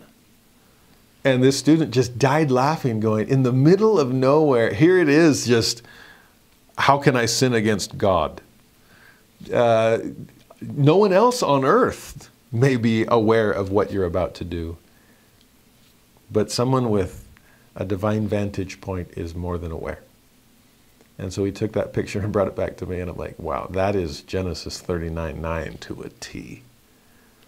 And less tempted by the building below, Joseph is well aware of the eyes from above, and he will not offend them. He will not sin against God. I love that. Now, verse 10, back to Potiphar's wife. It came to pass, as she spake to Joseph day by day, that he hearkened not unto her to lie by her or be with her. Well, there's an example of Satan's persistence. Day by day. This was not a one time you resist the temptation and now I'm completely done with it. No, you might have to resist that temptation over and over and over again especially sins that are addictive in nature. And that just might describe every sin. Sinfulness itself is addictive. And the adversary will keep knocking on our door day by day. Now, remember, we saw this earlier. He's not very, he's, he's not good at endurance, but boy, is he good at persistence. So, if he is persistent, we better be consistent and consistently say no, as Joseph did. He hearkened not. But notice the end. She it sounds like she's changing her tune. At the beginning, first words we heard was lie with me. Here it's, well, lie by me. Or even softer, be with me. But has the has the ultimate goal really changed? Like I said, worse, first sins become worst sins, but they grow in the meantime. And it's interesting that she starts backing up and saying, Well, how about something innocent? Just lie by me. And it's sad to see how close people try to get to the line of immorality, as long as they can justifiably say, I didn't cross it. I joked with this with my students in Tennessee that if you have ever seen, I actually heard this example from my uncle about cows. He spent time on the ranch when he was a kid, and he'd see these cows sticking their neck through the barbed wire fence to go lick some piece of grass as far as their tongue could reach. And that cow could, could honestly say, Hey, I never crossed the fence. I stayed inside. At least my four hooves did. Well, yeah, but what about your, your neck? What about your head? What about the tip of your tongue? I was joking with my students in Tennessee, going, I mean, because there was lots of barbed wire fences and lots of cows all over the place, and it was like, have you ever seen it? They're like, oh yeah, all the time. And I'm like, what? And especially in Tennessee, there's there's grass everywhere, and I just want to tell the cow, you're surrounded by by grass. You're in the meadow. What's so much better about the the blade on the other side? Is the grass greener? Well, I guess the cow thought so. Actually, had some artistic students sent give me a a a going away present as I left Tennessee. And it was a cow in a pasture surrounded by grass. And just this there's grass all around you, cow. It's like God has blessed you with opportunities everywhere. He's even blessed you with, with the promise of intimacy within the bounds that He has set. And I picture a good cow saying, Oh, I have all the grass I need right here. I can be faithful, I can be chaste, or I can be patient and obedient in the meantime. And that's exactly how Joseph felt about all this. Now, I'll admit, Genesis 39 is pretty sparse on the detail.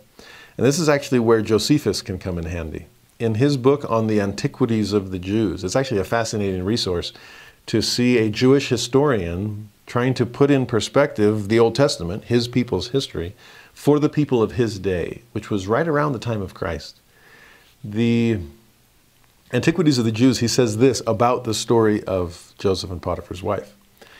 He therefore exhorted her to govern that passion and laid before her the impossibility of obtaining her desires, which he thought might be conquered if she had no hope of succeeding.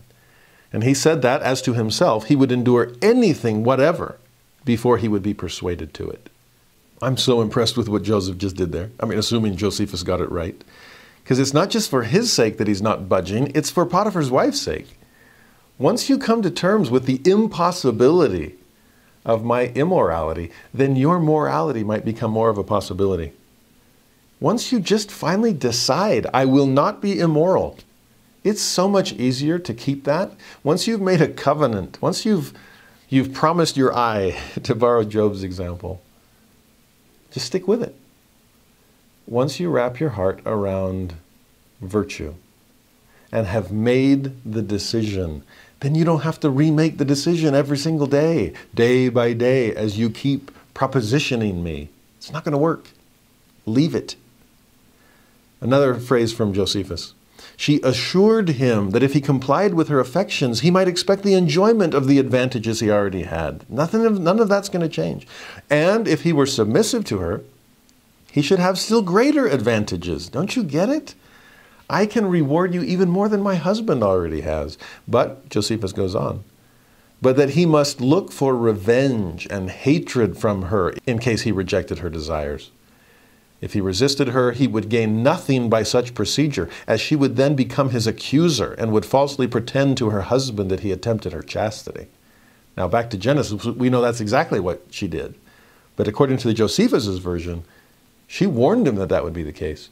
Oh, and if that doesn't make you want to justify immorality, it's like, well, I'm going to get punished for it, whether or not I do it. Well, I might as well do it then. Hmm, no, that's not where, that's not where Joseph's mind goes. But that thought, that extra reward, that threat of punishment on the other side, it doesn't change Joseph's mind. Another phrase from Josephus. Though the woman said thus, and even with tears in her eyes, right? There's the day by day, there's the persistence, there's the pleading. But Joseph was not dissuaded from his chastity, nor induced by fear to a compliance with her. But he opposed alike her solicitations and her threatening and was afraid to do an ill thing, choosing rather to undergo the sharpest punishment than to enjoy his present advantages by doing what his own conscience knew would justly deserve that he should die for it. I'd rather die than break the law of chastity in that way. No, I won't go there. You can threaten me, you can promise me, it will fall on deaf ears because I've decided. How can I sin against God? I still bear the coat of many colors, no matter how long it's been since I've seen it. Finally, one last beautiful detail from Josephus. Joseph says to Potiphar's wife, It is much better to depend on a good life known to have been so than upon the hopes of the concealment of evil practices. Oh, I love that. Hoping to avoid getting caught, which is what Judah had been trying to do back in Timnath. No, I would much rather just trust in the goodness of a life well lived. Even if people misjudge me, since you've falsely accused me, I'll know, God will know, my conscience will be clear. And that's what matters most to me. Well, none of that satisfied Potiphar's wife. So, verse 11 it came to pass about this time that Joseph went into the house to do his business, and there was none of the men of the house that were within. Interesting timing. She's been persistent. It's been day by day. She's she's softening her arguments. She's trying other tactics, but she's after the same thing. this time she waits until they're alone. And that's often the case with the adversary too, especially with immoral sins. If there's a way to keep this, I mean, maybe even New Mexico is too public a place. So let's make sure that we're completely alone in this. Interesting also, he was going into his into the house to engage in business and and that's often when the adversary strikes as well, trying to stop us from doing our master's work. If, if he can get in the way of that, and especially if he can think that we're going to get away with it, then of course he'll strike. Then, verse 12, she caught him by his garment, saying, Lie with me. And he left his garment in her hand and fled and got him out. I have pictured Joseph there. Like, what is it with my coats? Why is everybody trying to Ah, my brother's with the coat of many colors, Potiphar's wife with his servant's robe. Fine, I'll leave it. Now, it's become crystal clear what she's been after all along. We, we knew that from the start. Lie with me is the first thing. Lie with me is the last thing. So that, that, that softened sin earlier on was just smoke and mirrors. Oh, just lie by me. We won't do anything. Oh, just be with me. We can just hang out. Oh, be so careful when the ultimate destination hasn't changed at all. He knows it's always been that way. He's known to always avoid it, but now she's got him by the coat. She caught him. And what I love about his reaction is then you can keep that. If there's a part of me that the adversary has a hold on, then I'll just leave it with him and get out of here if there are certain places we go or things we do or influences we are exposed to, please be, be honest with yourself. We all need to be. Because as we ponder, what is the adversary holding on to in my life? What are my media choices? What's my circle of friends? Where are those areas of influence that are that are holding me fast, that have caught me, that I could honestly leave behind and, and cancel that subscription or turn off the TV or close the laptop or, or just walk away. Or in Joseph's case, run away. That's, that's better counsel. He left the coat in her hand. He fled. He got him out. Elder Maxwell used to joke and said, Yeah, that showed good morals, but also really good legs. And sometimes that's exactly what it takes. Uh, after Jesus said no to the adversary, tempting him to turn stones to bread, he didn't just stay there on the mountainside looking at rocks that looked more, more like rolls and stones that, wow, that kind of, kind of a croissant there. No, he got him out. He left. In fact, he went to the temple Interesting choice. And here's Joseph doing likewise. He doesn't stand around discussing things with Potiphar's wife. When it's push come to shove and it looks like it's this is the moment of greatest alarm. I'm out of here. And that's and that's where he went. Now, verse 13, it came to pass when she saw that he had left his garment in her hand and was fled forth, she called unto the men of her house. I guess they weren't that far away after all. Uh, chance to get caught all around you. She spake unto them, saying, See, he hath brought in an Hebrew. So now we're taking advantage of his outsider status. He's not one of us, this is a Hebrew. He brought him unto us to mock us. Now she's playing on her pride, playing on their pride. He's making fun of us Egyptians. He came in unto me to lie with me, and I cried with a loud voice. And it came to pass, when he heard that I lifted up my voice and cried, that he left his garment with me and fled and got him out. Talk about false accusation. In fact, talk about hypocrisy. Talk about self deception. Yeah, you're trying to deceive the servants. Who you've really deceived is yourself. This is all you. Potiphar's wife is actually the Judah figure here, falsely accusing Tamar of something he'd done wrong. Joseph has been innocent the entire time. Now, verse 16, she laid up the garment by her. I'm just going to keep this as exhibit A until his Lord came home. So, this is the just wait till your father comes home. Just wait till the master. One thing for the servants to see this and be shocked, but for the master to see it, again, Joseph would say, oh, it's the real master I've been worried about, not the lowercase m one. But just wait, she says. And she spake unto him according to these words, saying, The Hebrew servant, again, outsider status, which thou hast brought unto us. So this is partly your, this is more your fault, honey, than it is mine. Came in unto me to mock me. So you better come to my you know, there were honor killings in Shechem. There better be an honor killing here in, in Egypt. He came to mock me. And it came to pass as I lifted up my voice and cried that he left his garment with me, fled out. Here's the proof. Sure enough, 19, it came to pass when his master heard the words of his wife, when she spake unto him, saying, After this manner did thy servant to me, that his wrath was kindled. Compare that to the even keeled Jacob who had absolute knowledge that his daughter had been raped. Well, here's Potiphar with no real proof. Circumstantial evidence, yes, but filled with anger about this, wrath kindled. Can't blame him if the story were true, but is it? No. Here's an emotional reaction. Here's jumping to conclusions. Here's hearing only one side of the story when you already know so much about about Joseph. He has a long track record with you, and everything he does turns to gold. You know that, Potiphar. You trust him, and you've had all kinds of evidence that God prospers everything you have because of everything Joseph is.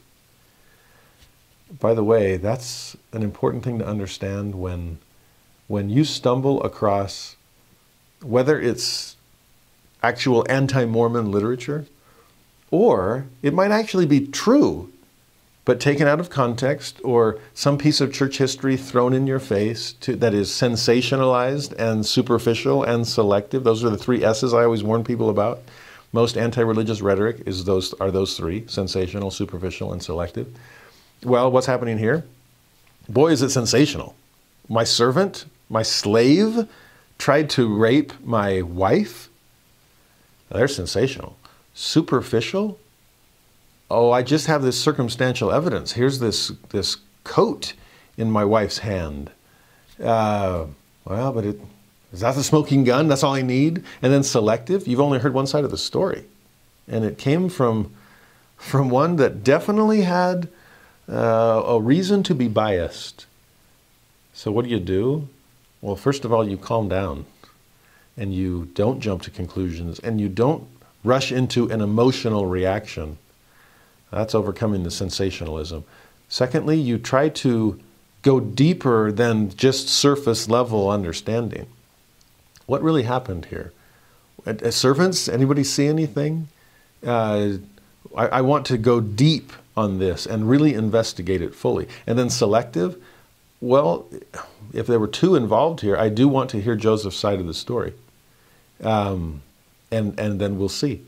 I'm not going to jump to conclusions in either direction. I want to go beyond the selectivity or the superficiality or the sensationalism. Well, maybe Potiphar did, maybe he didn't. But what's interesting is the result of all of this. Now, if you're captain of the king's of, the, of Pharaoh's guard, if you're a chief executioner or even just a chief butcher, if you're a court official, any, no matter what he is, he's a person in power, he's got authority, and if he's used to blood in any way, and this is a, just a slave that just tried to, to rape your wife, I mean, death penalty. Even, I mean, Josephus's version, Joseph himself said, oh, that's something to, to, to die over.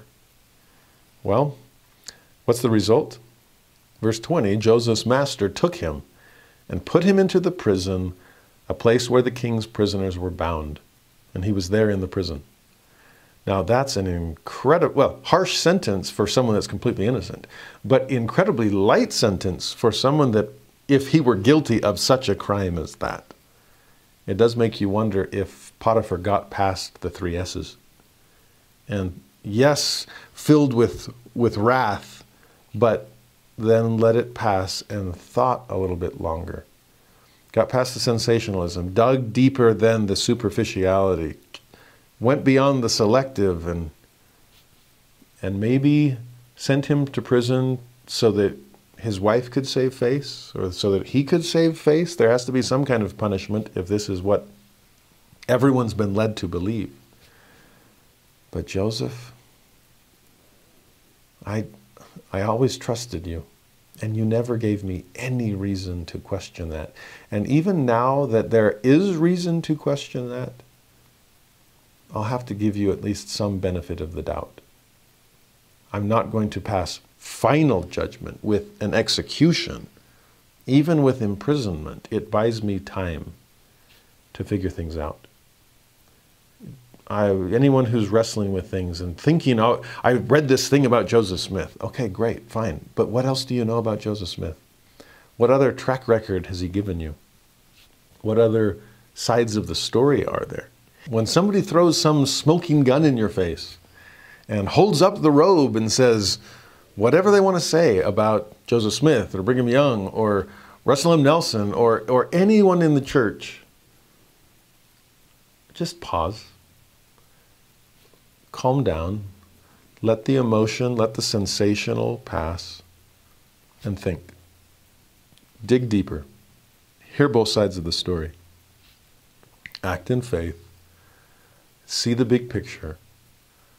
What other evidence do you have? What track record have these men and women of God given you?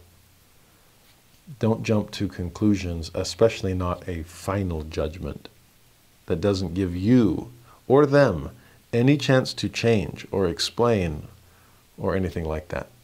I think there's some, some important relevance here. But regardless of Potiphar's perceptions, Joseph is in prison, and there's no change in that, at least not yet. But despite the inability to change his circumstances, how he maintains an incredible attitude throughout. In verse 21, the Lord was with Joseph just like we saw at the beginning of the chapter. God showed him mercy and gave him favor in the sight of the keeper of the prison. I mean, the, the chapter is about to end, but we see it coming full circle. How did it begin? Here's Joseph, a slave, but he doesn't act like one, uh, and he's not treated as one. God is with him. God prospers him. In fact, he prospers Potiphar. And what's happening by the end? He's now re enslaved a prisoner. In some ways, it's now even worse. But God's with him. He is merciful to him. He finds favor in the sight of his new master, the jailkeeper. And then the chapter ends. The keeper of the prison committed to Joseph's hand all the prisoners that were in the prison. And whatsoever they did there, he was the doer of it. The keeper of the prison looked not to anything that was under his hand, because the Lord was with him, with Joseph. And that which he did, the Lord made it to prosper. Like I said, comes full circle. This chapter has starts on a very down, but it comes up quickly, and then another down, and then it's coming up quickly. It's the roller coaster of life. Welcome to it. But despite circumstances, Joseph doesn't change. He's steady throughout the entire thing, and he trusts God throughout it all. It's amazing to me that he does. But God is with him. A slave that doesn't feel like a slave, a prisoner that doesn't feel like a prisoner, a slave that isn't treated like a slave, a prisoner who's not treated like a prisoner, a slave who ascends and basically becomes the master of his master's house, and a, and a, a prisoner who ascends and basically becomes the jail keeper more than the jail keeper himself. Oh, yeah, I know I'm on the, the wrong side of the bars, but Inside, I'm not. I'm okay.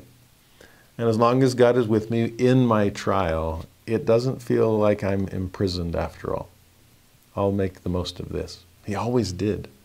Now, in prison, the story continues, and we're well aware of this one. He, uh, there are more dreams. Dreams kind of got him into this mess, right? Well, dreams are going to get him out of it. Well, I should say the reaction of his brothers to his dreams got him into this mess. Uh, his, his reaction to the butler and baker's dream uh, will lead to some, some later dream interpretation in a chapter uh, to come. Now, verse 1 It came to pass after these things that the butler of the king of Egypt and his baker had offended their lord the king of Egypt. And Pharaoh was wroth against two of his officers, against the chief of the butlers and against the chief of the bakers. Now, that again puts Joseph's alleged indiscretion into perspective that he got the same punishment as Pharaoh's servants that merely offended him in some way? I doubt that Pharaoh would have been so forgiving if someone had, if the butler or the baker had tried to seduce his wife. Well, regardless, there they are in prison. And in verse 3, Pharaoh puts them in ward in the house of the captain of the guard into the prison, the place where Joseph was bound. And the captain of the guard charged Joseph with them. And what did Joseph do? He served them, and they continued a season in ward. Now, I've read that sometimes in POW camps or in concentration camps, like in World War II, when a prisoner was elevated to a kind of go between position between the guards and their fellow prisoners, often in order to ingratiate themselves with the guards and try to lessen their own sentence or lessen the danger of, of retribution or fear or punishment, whatever it might be, often those, those middlemen became so much more like their, their jailers than like their fellow prisoners. And in some ways, they became even more ruthless, even more hateful or harmful, even more evil toward their fellow prisoners than the guards themselves were. I don't know if there's just something twisted about human nature that makes that the case, but Joseph doesn't have that problem. I'm not going to be extra mean to these people to show the jailers just how much like them I can be. No, I'm going to serve them. Here's the chief becoming servant of all. Sound familiar? Here is one that doesn't. I mean, I'm innocent. You guys did do something wrong and so I'm going to judge you or treat you harshly. No, I know my innocence, and even if you know your guilt, I'll treat you innocently, or at least treat you kindly and generously. I'll serve you, and that's what he does. Now, as the story continues, both the butler and the baker end up having dreams one night. And they wake up, and, and Joseph sees the two of them and asks what has got to be the oddest question to ever ask a fellow prisoner in prison. Verse 7, he says, Wherefore look ye so sadly today? you get it? He's surprised that they'd look sorrowful in prison. And I picture them looking at him going, Are you kidding me? Look around. Uh, the, the, the, cell walls, the bars, uh, the poor treatment, any of that suggests any of the reasons I might not be having my best day. and yet, the fact that Joseph is surprised by their sorrow lets you know he doesn't share in it. Oh, yeah, that's right. We are in jail. I, I forget because I don't feel like a prisoner. Uh, my spirit is free. My conscience is clear. I can go about serving people, which is what I did back in Potiphar's house. It's what I did back in my father's house. It's what I intend to do even when I get out of here, if I ever do. If not, oh well, here I am. And God is with me. The fact that He would join me in my chains, the fact that rather than just release me, He would suffer alongside me, that's the atonement.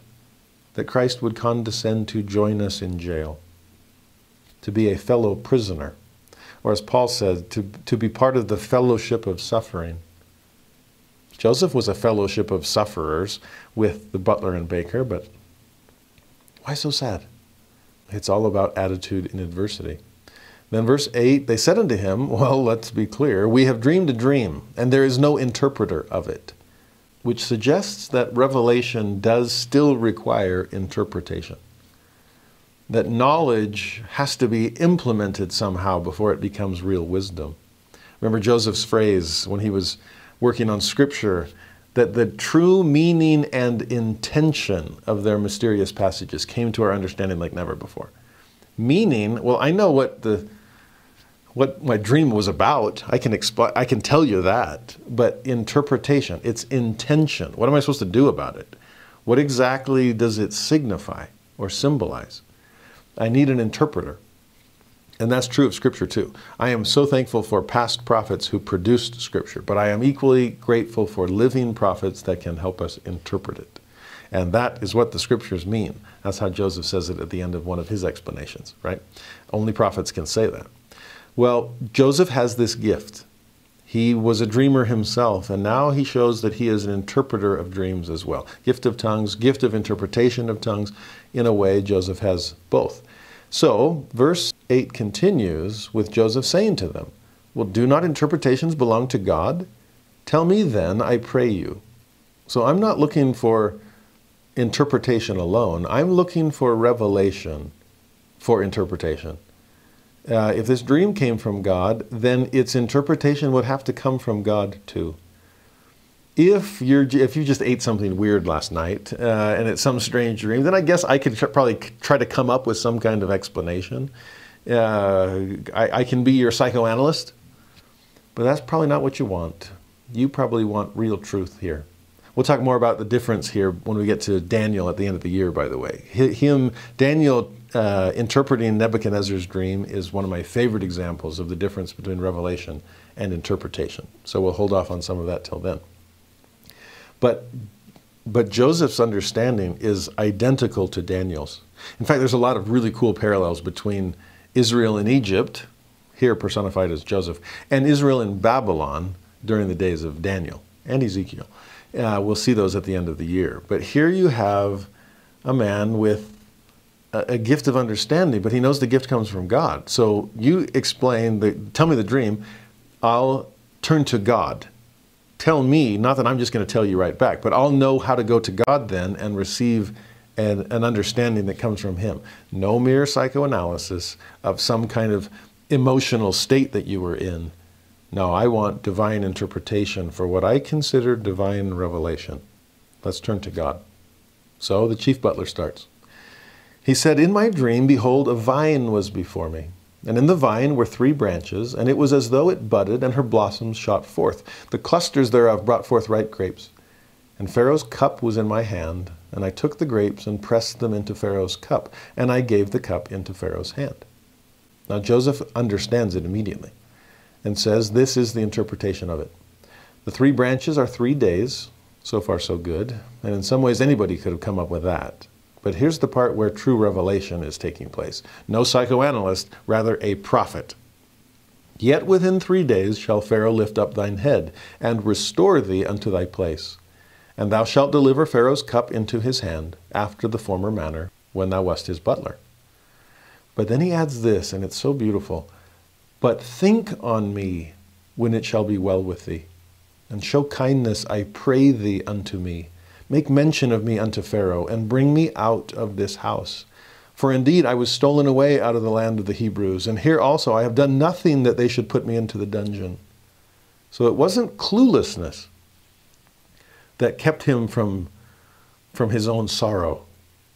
He understood what he was in. He knew the situation. He just had faith in the Lord and was okay with being there because God was in the prison with him. If there's a way to get out, by all means. It's one of my favorite lines from one of the letters Joseph Smith wrote from Liberty Jail. He's writing the saints in Nauvoo, and he's like, You know, we tried to escape, we failed, but the jailer didn't blame us. I love that. The jailer's like, Yeah, I probably would have tried to get out of this too. And I think God would say the same of us.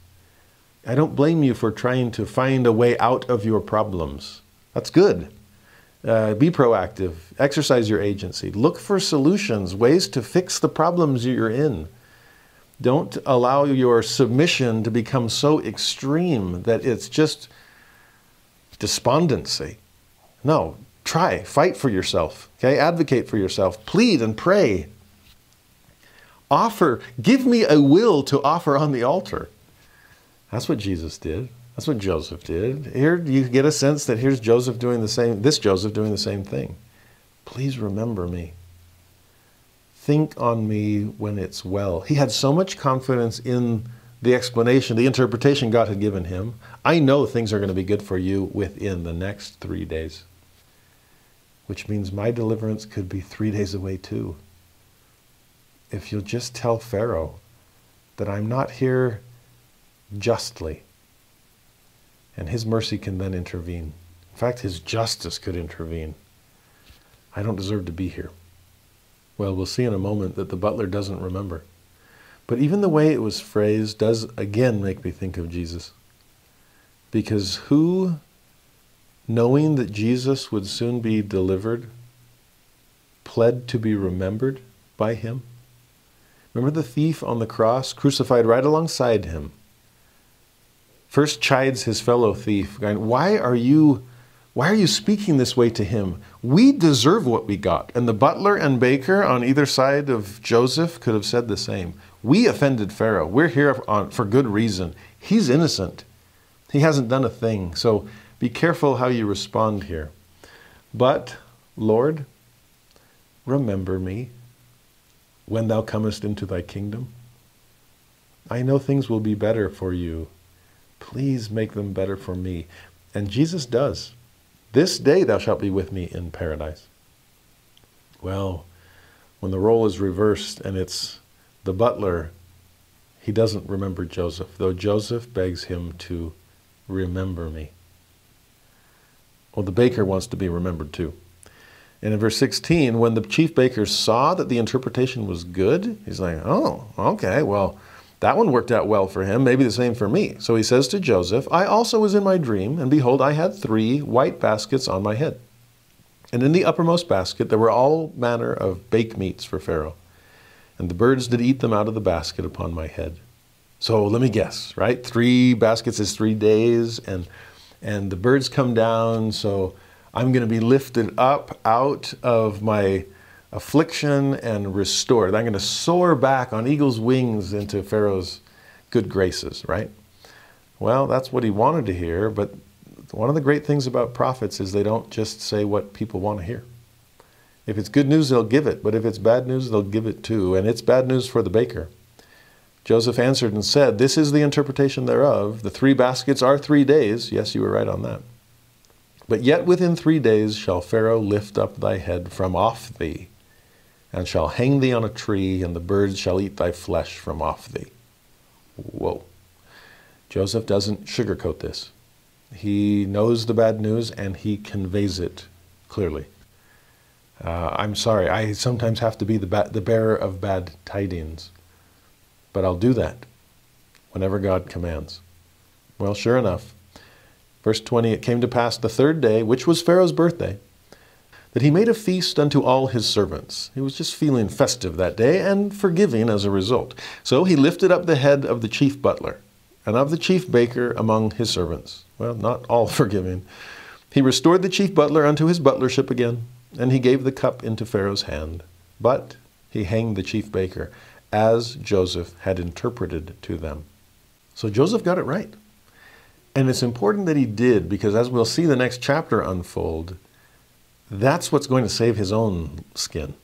It's what's going to draw him out of prison and put him into round three of, of rising to power from a place of absolute nothingness. uh, a third round of finding beauty out of ashes. He did it uh, in Potiphar's house, he did it in the prison, and third time he's going to do it with Pharaoh himself. That's just one chapter away. But before we get it, just one word about the symbolism of all of this.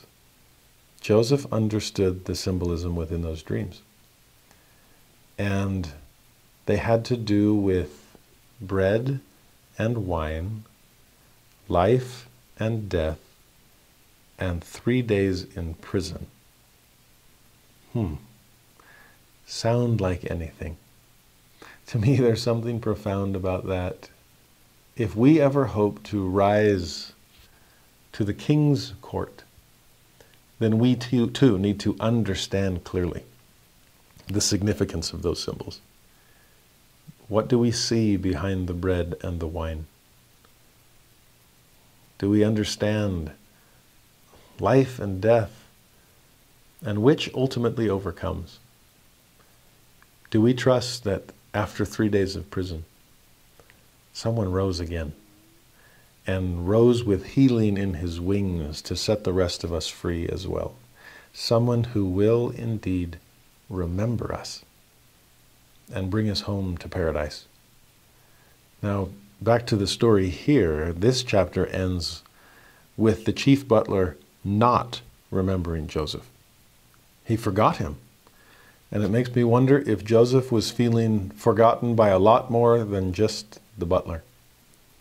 Forgotten by my brothers, forgotten by my father, forgotten by God, why does this keep happening to me?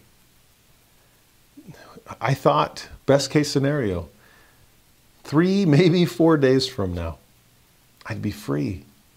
He would plead my cause. They, he, they would know my innocence and things would change. But two years later is what we see with the turning of one page. Chapter 41 begins It came to pass at the end of two full years that Pharaoh dreamed, and behold, he stood by the river. So that's how much time has passed since we turned the page from chapter 40. Two full years of wondering when is that butler going to remember me? I know what happened to him. I told him it would be that way. I asked him to think kindly upon me. Let Pharaoh know. And this is the, a way worse day by day than what Potiphar's wife put me through. I'm just wondering is today the day? No, tomorrow the day? Day after? Two years have passed, feeling forgotten. And yet, I think we can safely assume about Joseph that he wasn't wallowing in self pity through that time. He probably just went back to his work, uh, serving fellow prisoners as second in command to the jailer himself. Might as well have been first in command. He probably had the, the keys to the cells, but never used them to escape. He was trusted with everything. In fact, that story reminds me of one in the New Testament. It's so fascinating. Uh, Paul is in prison, and uh, there's a jailer there, and and they shouldn't be in prison. He's just preaching the gospel of Jesus Christ. But there's an earthquake that night, and and the prison walls crumble, and and the jailer realizes that there all the prisoners are going to escape, and I'm going to be slain because I was on guard duty tonight. So he pulls out a sword, ready to fall on it himself. He's like, they're going to kill me. I might as well just save them the trouble and, and take my own life. But then, in the darkness and through these clouds of, of debris, whatever, smoke, dust, the jailer hears a voice, and it's Paul's. And Paul says to him, Don't kill yourself. We're still here. And I picture the jailer like, What? Nothing is keeping you here. Why didn't you run as soon as the, the walls fell down? And I picture Paul's response along the lines of, Oh, because we were never in prison to begin with. Like, what? Yes, you were. It's like, well, technically, yes. But we were never on the wrong side of the bars. You were. Because we knew the truth, and the truth will set us free. You don't know the truth. And so you've been in the bondage to your own lack of belief, your lack of understanding. Can we help you with that? God obviously just set us free from your little prison, but can we help God set you free from yours? And the rest of that night, they stayed up learning the gospel as Paul teaches this jailer, and by the next day, he's ready to be baptized. It's one of my favorite stories in the book of Acts. And to me, it just suggests that, that prison is perception more than reality. No, no, we're on the right, right side of the bars. And Joseph felt the same way. I'm fine. I'll just go back to serving my fellow prisoners here in the fellowship of suffering. Wonder why they look so sad today. Oh well. Maybe I can cheer them up. Well, he definitely cheered up Pharaoh. Uh, although I wonder, there's a, there's a piece of me that wonders how what's going on in the in the butler's mind, because like it said, it's been two years. Uh, the butler completely forgot about Joseph. He was probably just so stoked that it, he was right. I'm free. And poor poor Baker, uh, he doesn't live to tell the tale. But what's interesting is as Pharaoh has these dreams, and there's two of them. Okay, uh, we know the story well, so we don't have to read every single verse. Uh, it's there's one about uh, cows in the river and one about grain growing on the ground. Uh, the the word, the text says corn, but that's a mistranslation from the King James. It's grain in Egypt. Corn was an American crop. Anyway, the the the, the cows first seven are. I mean, cows on steroids. Okay, I mean, they are as well fed and and and muscular as you can imagine. Whereas the seven uh, cows that followed in their wake are, I mean, you can see the ribs through the skin. Uh, and yet the skinny ones, the famished ones, end up devouring the big ones. Like, how's that work? I know they're hungry enough to do it, but you'd think the, the, the buff ones would be able to defend themselves. No, they're gone. And Pharaoh wakes up and he's like shocked about this. And then he falls back asleep and has that round two of his dream where there's a, a stalk of wheat with, with seven heads that are so full. It's like, wow, I could probably make a, a, loaf of bread just out of that one.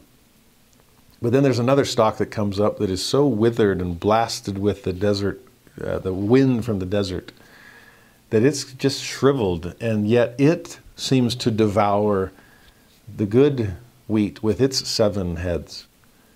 And again, he wakes up, and what's up with that? And he's troubled, and he can't I think this was more than just what I ate last night. Again, there's, I think, a message and a meaning here. So he asks around. In verse 8, it came to pass in the morning, his spirit was troubled. He sent and called for all the magicians of Egypt, so all of his soothsayers, all of his astrologers, and all the wise men thereof. And Pharaoh told them his dream, but there was none that could interpret them unto Pharaoh. Again, prophecy is not magic, nor is it just wisdom and, and well informed prognostication. No, it is revelation from God. And to interpret, to understand God's will, it's going to take a prophet, not a magician, or even not a wise man. The learned still won't be able to read the book that is sealed.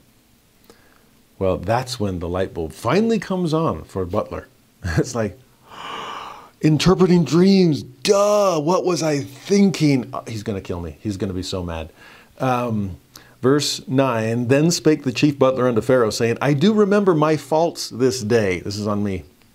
He finally remembers Joseph. He tells Pharaoh about him and says, This guy I met in prison two years. Has it been that long? Yikes.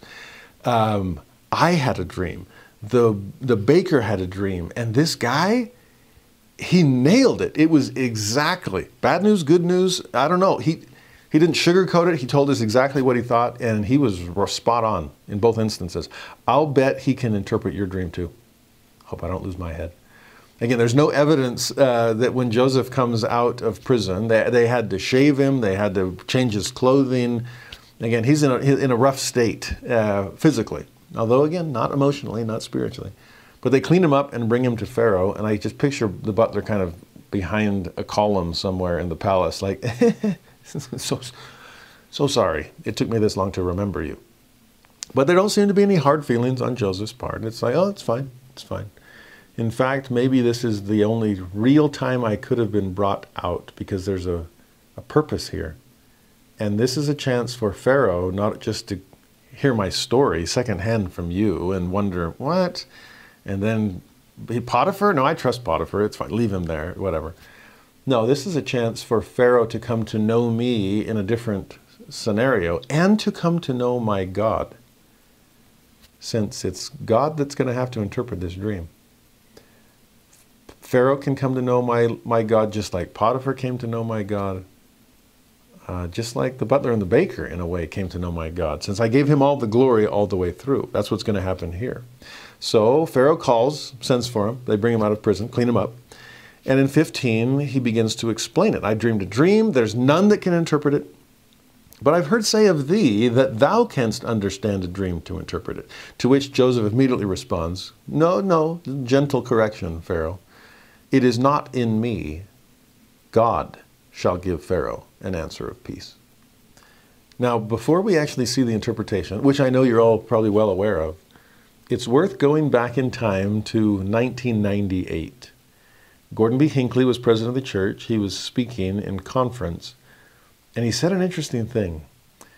He said, I want to make it very clear I am not prophesying, that I am not predicting years of famine in the future, but I am suggesting that the time has come to get our houses in order. There is a portent of stormy weather ahead to which we had better give heed.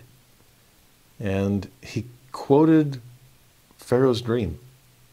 Basically said, I just can't get this dream out of my head. I'm not prophesying. I'm not saying there's famine ahead. But I can't stop thinking about this dream. Now, when a prophet can't stop thinking about something, even if he says, I'm not prophesying, we should probably, like, are you really not prophesying? Uh, I, I think it's more than just dropping hints because evidently God is doing more than dropping hints on you. What would you have us know, President Hinckley? And he talked about consumer debt. He talked about living beyond our means. He talked about the possibility of global economic crisis. And I talked about the church always being careful financially, never to go into debt, never to live beyond its means, in fact, to lay up in store for times of emergency or rainy days. And you may want to go back and read that talk, especially since it's now in hindsight for him to have this non dreamy dream or this non prophetic prophecy, boy, was it prophetic. Because if that was 1998, October, by the spring of 2006, which is just over seven years later, the housing bubble burst and the Great Recession began. I was looking at some of the dates here, and how's this for data? In 2006, one and a quarter million homes were foreclosed on, which was up 42% from the year before. The following year, two in a million foreclosures, up 75% from the year before. The next year, over 3 million foreclosures. The next year, almost 4 million foreclosures. Home prices plummeted throughout 2006 and 2007. By 2008, the home price index had the sharpest drop that it had ever had in its history. It reached new lows by 2012, which was 14 years after President Hinckley's talk, which is when housing prices started to rebound and the economy started to turn around, not just in the United States, but, but worldwide. I'm not trying to prophesy. I'm not saying that uh, there's going to be years of plenty and years of famine, but that is exactly what happened. Uh, there were seven years of plenty. There was the housing bubble growing. There was the dot com bubble growing. There was people were doing really well those years until it all fell apart. And seven years of plenty were followed, roughly speaking, by seven years of famine. And there have been ups and downs ever since. Say what you will about President Hinckley's words. They were incredibly relevant then, and Pharaoh's dream was as relevant as it gets. No matter what type of economic cycle we're in, and bear markets and bull markets and whatever it might be, the counsel is wise that, that President Hinckley gave. The counsel is wise that, that Joseph will give. And in fact, that's the beauty of it. He gives more than interpretation. He gives counsel on what to do about it. True meaning, true intention. What are we going to do from here? It's amazing as it unfolds. Now, we, like I said, we know the story. Pharaoh explain, or tells the dreams to Joseph. In fact, he includes a couple other details than what we got when we read him have the dreams in the first place.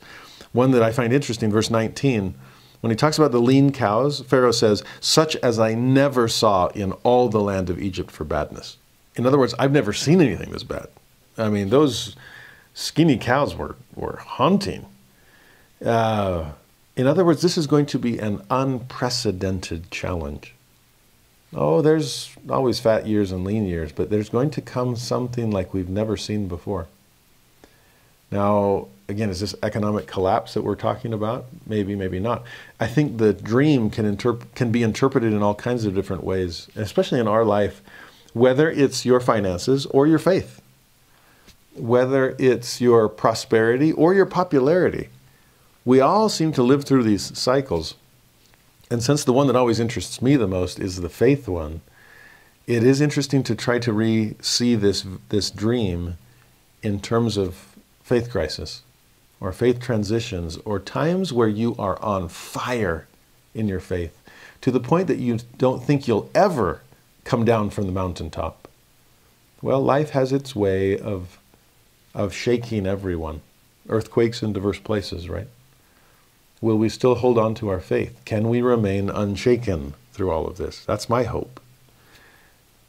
But when Pharaoh talks about badness in these in these cattle like he had never seen before, we are living in a day of of doubt uh, on a global level. We're seeing a loss of faith uh, in in the future, loss of faith in each other, loss of faith in God. Uh, a Elder Maxwell said a fascinating thing. This is just not some some wave of doubt that will come and crash and then and then pass. He said, "No, this is now the secular sea itself. We're seeing things that we've never really seen before. And are we prepared for it? Or will our years of famine devour our years of faith? You can be on fire on your mission, or in a church calling, or at some time where you've immersed yourself in Scripture for hours on end every week. Are you laying up in store? Will you remember, or like the butler, will you find yourself forgetting, even though you never thought you would? You see, that's what happens in another later verse in Pharaoh's explanation. It's really interesting. 21, when they had eaten them up, it could not be known that they had eaten them, but they were still ill favored as at the beginning. Later on, when they're explaining all this, the verse 30 it says, All the plenty shall be forgotten in the land of Egypt. The famine shall consume the land, and the plenty shall not be known in the land by reason of that famine following, for it shall be very grievous. See, that's the interesting thing about human nature and how easy it is for us to forget our good times in our bad times. To the point that the bad years gobble up the good years. It happens in marriage when when marriage goes from creation to fall stage. And if you don't have a hope in an atonement stage later on, then yes, all of the hardship can turn around and gobble up, devour any good memories until you start to even question why did I marry you in the first place? Or, I never loved you to begin with, which is a straight up lie, or you never would have gotten married at all. But it is amazing. Same thing with people who leave the church and in their fall stage and look back at the creation stage. And if they're past nostalgia and onto bitterness, that's usually how it goes, then they can't even remember the good times.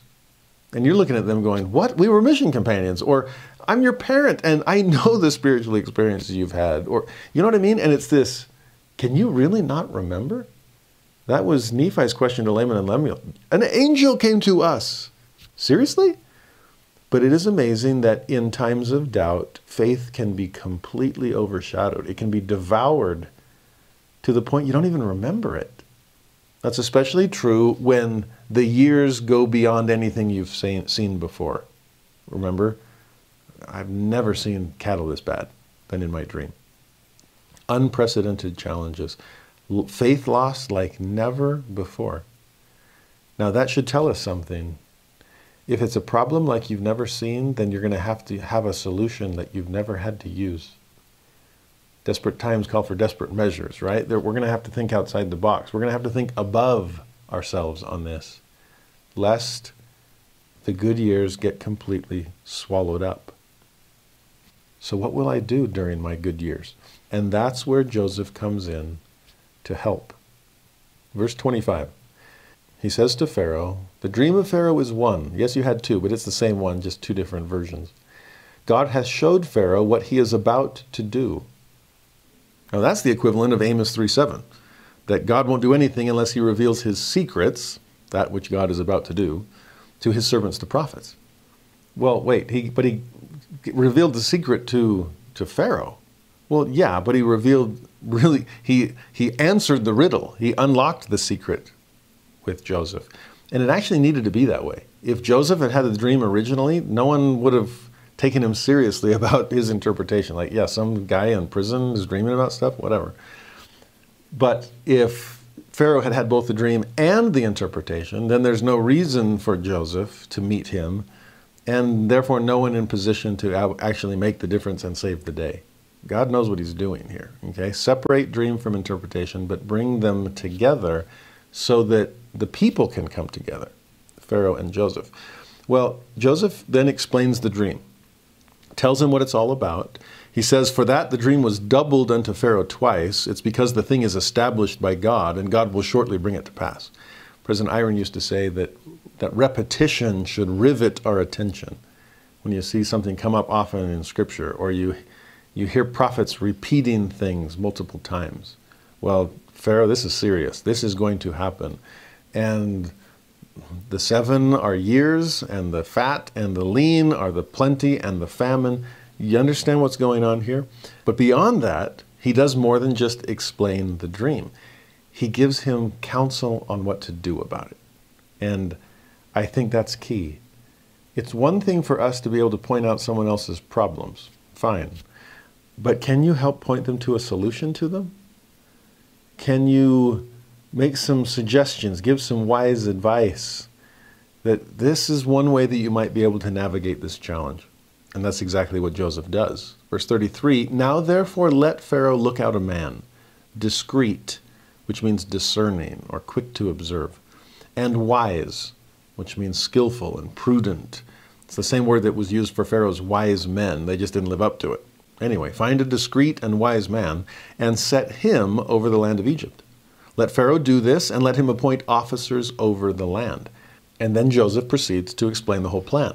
It's like, okay, Pharaoh, um, here's what we're going to do. Uh, anybody got something to write on? Oh, Butler, hey, good to see you. Um, again, it's been a while.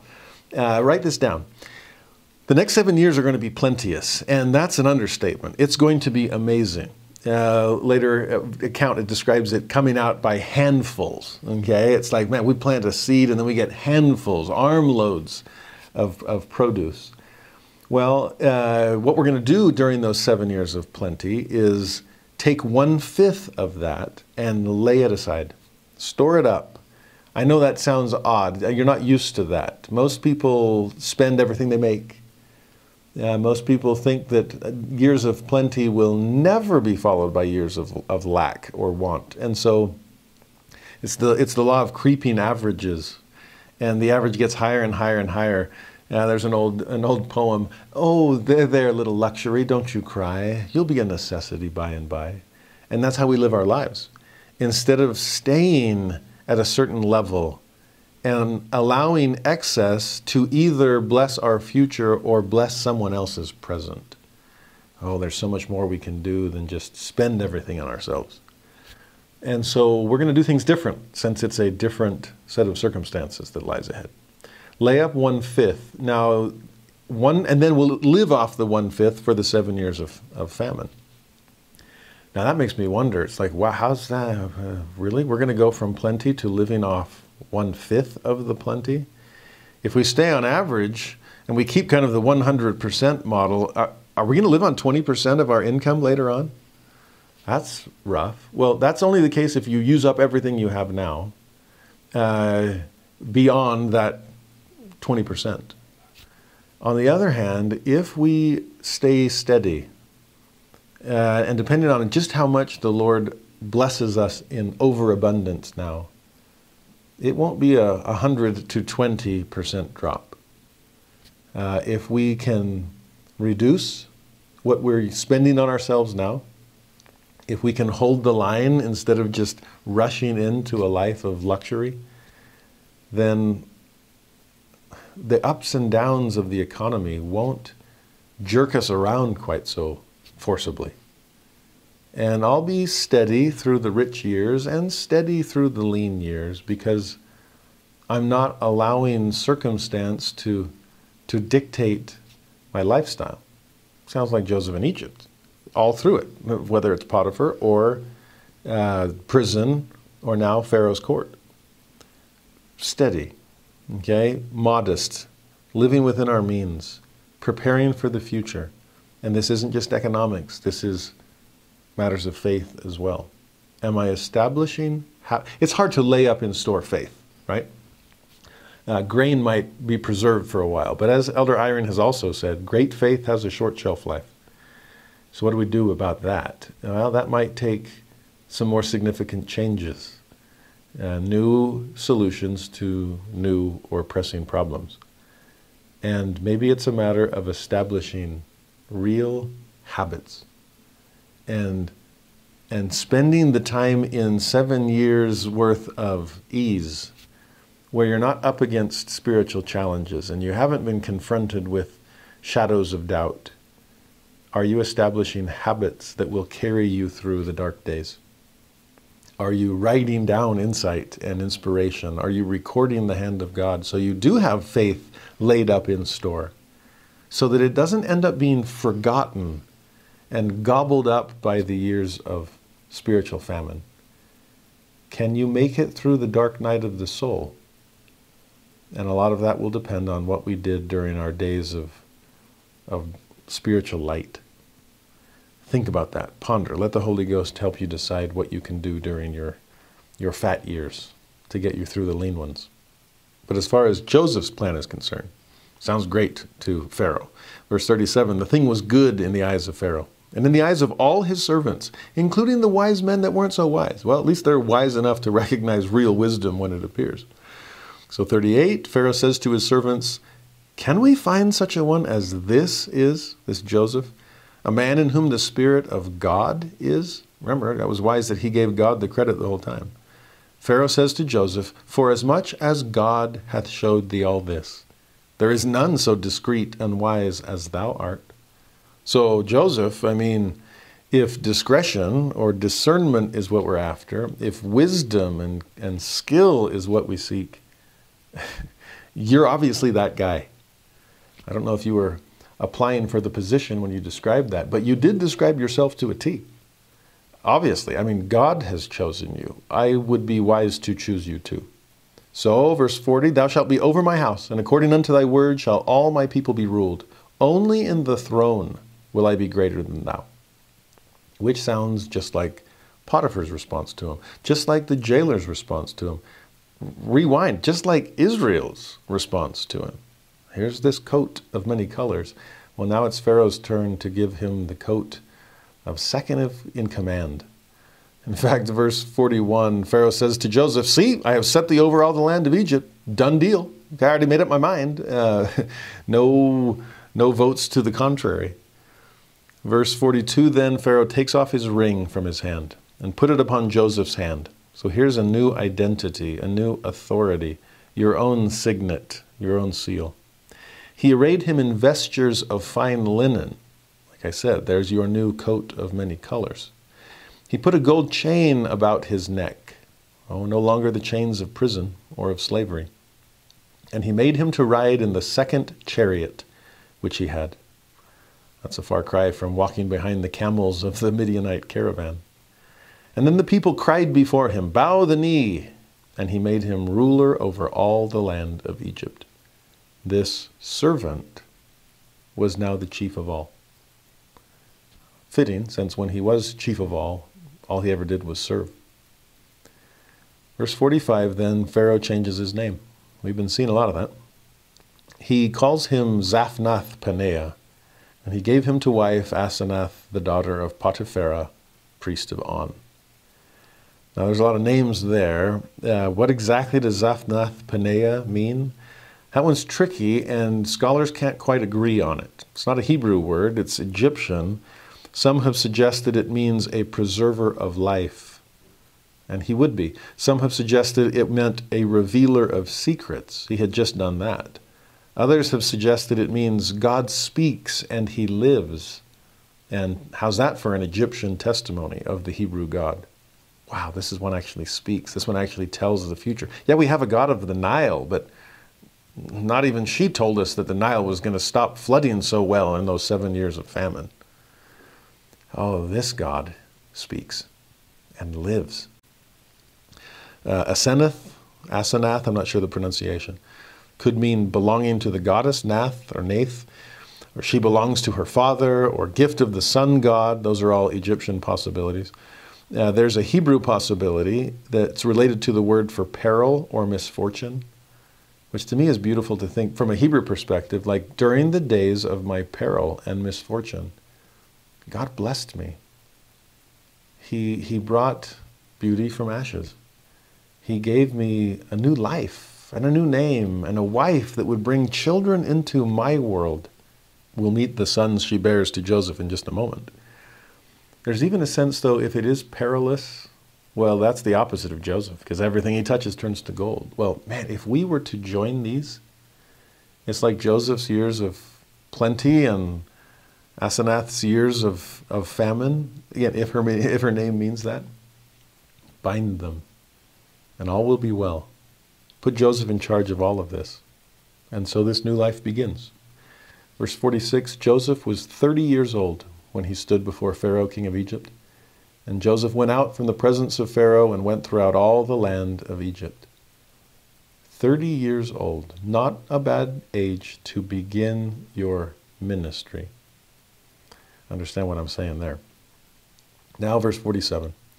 In the seven plenteous years, the earth brought forth by handfuls, like I mentioned. In 49, Joseph gathered corn as the sand of the sea, very much, until he left numbering, for it was without number. Well, there's a nod towards Abraham's promised posterity. If your job is to feed them, I hope you have enough for every famished soul. I hope you can make sure that posterity, the, the house of Israel, the, the, the people of the world, down to the last grain of sand, are fed with the bread of life. So gather it, Joseph, and then go gather them. Verse 50 Unto Joseph were born two sons before the years of famine came. So those years of plenty brought forth more than just grain they brought forth two sons for Joseph and Asenath. Joseph called the name of the firstborn Manasseh, for God, said he, hath made me forget all my toil and all my father's house. Joseph had suffered greatly. He had toiled long. But with the coming of this son, he wasn't looking back, he was looking forward. Looking forward with faith and with joy. I forgot my toil. It's all been worth it. This isn't son of sorrow. This is son at my right hand. This isn't, this isn't difficulty and trial or peril. This is Manasseh. This is a promise of good things to come. And then another brother on top of that. Verse 52 the name of the second called he Ephraim. For God hath caused me to be fruitful in the land of my affliction. Even in adversity, I was blessed. This is Adam. By the sweat of your brow you will bring forth bread all the days of your life. These years of plenty, work at it, Joseph, and I will bless you. And those blessings will carry you through any years of heartache or difficulty. The sweat will be worth it. And then, verse 54 the seven years of dearth began to come. They began. It wasn't one day feast and the next day famine. It's gradual change, sometimes to the point that we mistake what's happening and the fluctuations of our faith, and we just assume all is well. And yeah, I'm still in the days of, of feasting, and so I don't have to worry quite so much yet. Well, careful, the dearth is beginning to come, according as Joseph had said. And the dearth was in all lands, but in all the land of Egypt there was bread, thanks to Joseph. In fact, thanks to Joseph, the land of Egypt had become the land of bread. It had become a house of bread. Or as you'd say that in Hebrew, it had become a Beth Lehem. So many beautiful parallels here. And as, as Joseph has changed Egypt to become the bread basket of the world, as people are coming to Egypt to come to him, to come to the bread that he can provide them. Verse 55 When all the land of Egypt was famished, the people cried to Pharaoh for bread. And Pharaoh said unto all the Egyptians, Go unto Joseph, what he saith to you, do. It's amazing that Pharaoh's the one saying that. I don't know. Don't why asking me? Uh, you think I run the place? No, that's Joseph. Uh, do whatever he tells you, and that's good advice. It's advice I took for myself. As soon as he started explaining things, I'm like, "Yep, this guy knows how to run it better than I do." Do people feel that way about members of the church? The house of Israel? Can we be trusted with everything? Would somebody say, go to them because they have the answers? They can tell you how to live a life worth living. They can tell you how to raise your children. They can help you lay up in store. They can give advice on providing for the poor and the needy. They have answers to your questions. So, whatever they say, just listen, do. I hope that we're living in such a way that people know that our advice is worth taking and that our teachings are worth pondering and listening to, considering, accepting, acting upon. And then finally, verse 56 and 57 The famine was over all the face of the earth, and Joseph opened all the storehouses and sold unto the Egyptians, and the famine waxed sore in the land of Egypt. And all countries came into Egypt to Joseph for to buy corn, because that the famine was so sore in all lands. Next week, we'll see that that includes Canaan and includes his brothers, who are now in desperate need of the very help that only Joseph can give them. Again, I hope we see ourselves here. Are we living our lives in such a way that when the world looks to Zion for aid, we have something to offer them? Have we laid up in store the bread of life? Do we know who we are and that that's our responsibility? Or have we forgotten? Has that coat of many colors been stripped from us and is so far in memory, off in our distant past, that it's worse than the butler not remembering us? We don't remember ourselves. Do we know our heavenly home? Do we know the coat of many colors that was hand spun or hand embroidered by loving parents far more exalted than, than even Jacob or Rachel were. Do we, do we sense what we've been sent to earth to do? Or do we get bogged down in our, in our momentary periods of, of slavery or servitude or imprisonment, of being misjudged or falsely accused or feeling forgotten? Just don't forget that. Don't forget who you are. And don't forget the purpose for which you've been sent to earth. This is the family business. And Joseph, you're the birthright. It's time to make sure that all the rest of, not just the house of Israel, but all the families of the earth have the bread of life to eat. In fact, if I can close today's lesson by, by being apocryphal for a moment. I'm a fan of, of Doctrine and Covenants 91 that says that yes, the Apocrypha has some interpolations of man, but hey, if you have eyes to see, there's some truth there. And the Holy Ghost will help you benefit. Well, of all the parts of the Apocrypha, this is one to me that the Spirit is, can clearly testify there's truth here. It's called the Hymn of the Pearl, and it's beautiful. Although the focus is on the pearl, which this young man is sent to find, to go down to Egypt and to, to salvage this, this precious pearl uh, from a serpent that, has, that is keeping it in order to bring that pearl back. This is a pearl of great price, okay, and bring it back to that heavenly home that this child has been sent from. Yes, it's the hymn of the pearl, but you could also call it the hymn of the coat, the coat of many colors, the hymn of a robe, because this young man is clothed in a heavenly garment, but then loses it, and in the process ends up forgetting who he really is. until he comes to himself, prodigal like, and returns to be reclothed upon. Now, that's the hymn in a nutshell. Let me actually read portions of it to you from the apocryphal Acts of Thomas, probably written in the late second or early third century after Christ. When a quite little child, I was dwelling in the house of my father's kingdom, and in the wealth and the glories of my upbringers I was delighting. From the east, our home, my parents forth sent me with journey provision. Indeed, from the wealth of our treasure, they bound up for me a load.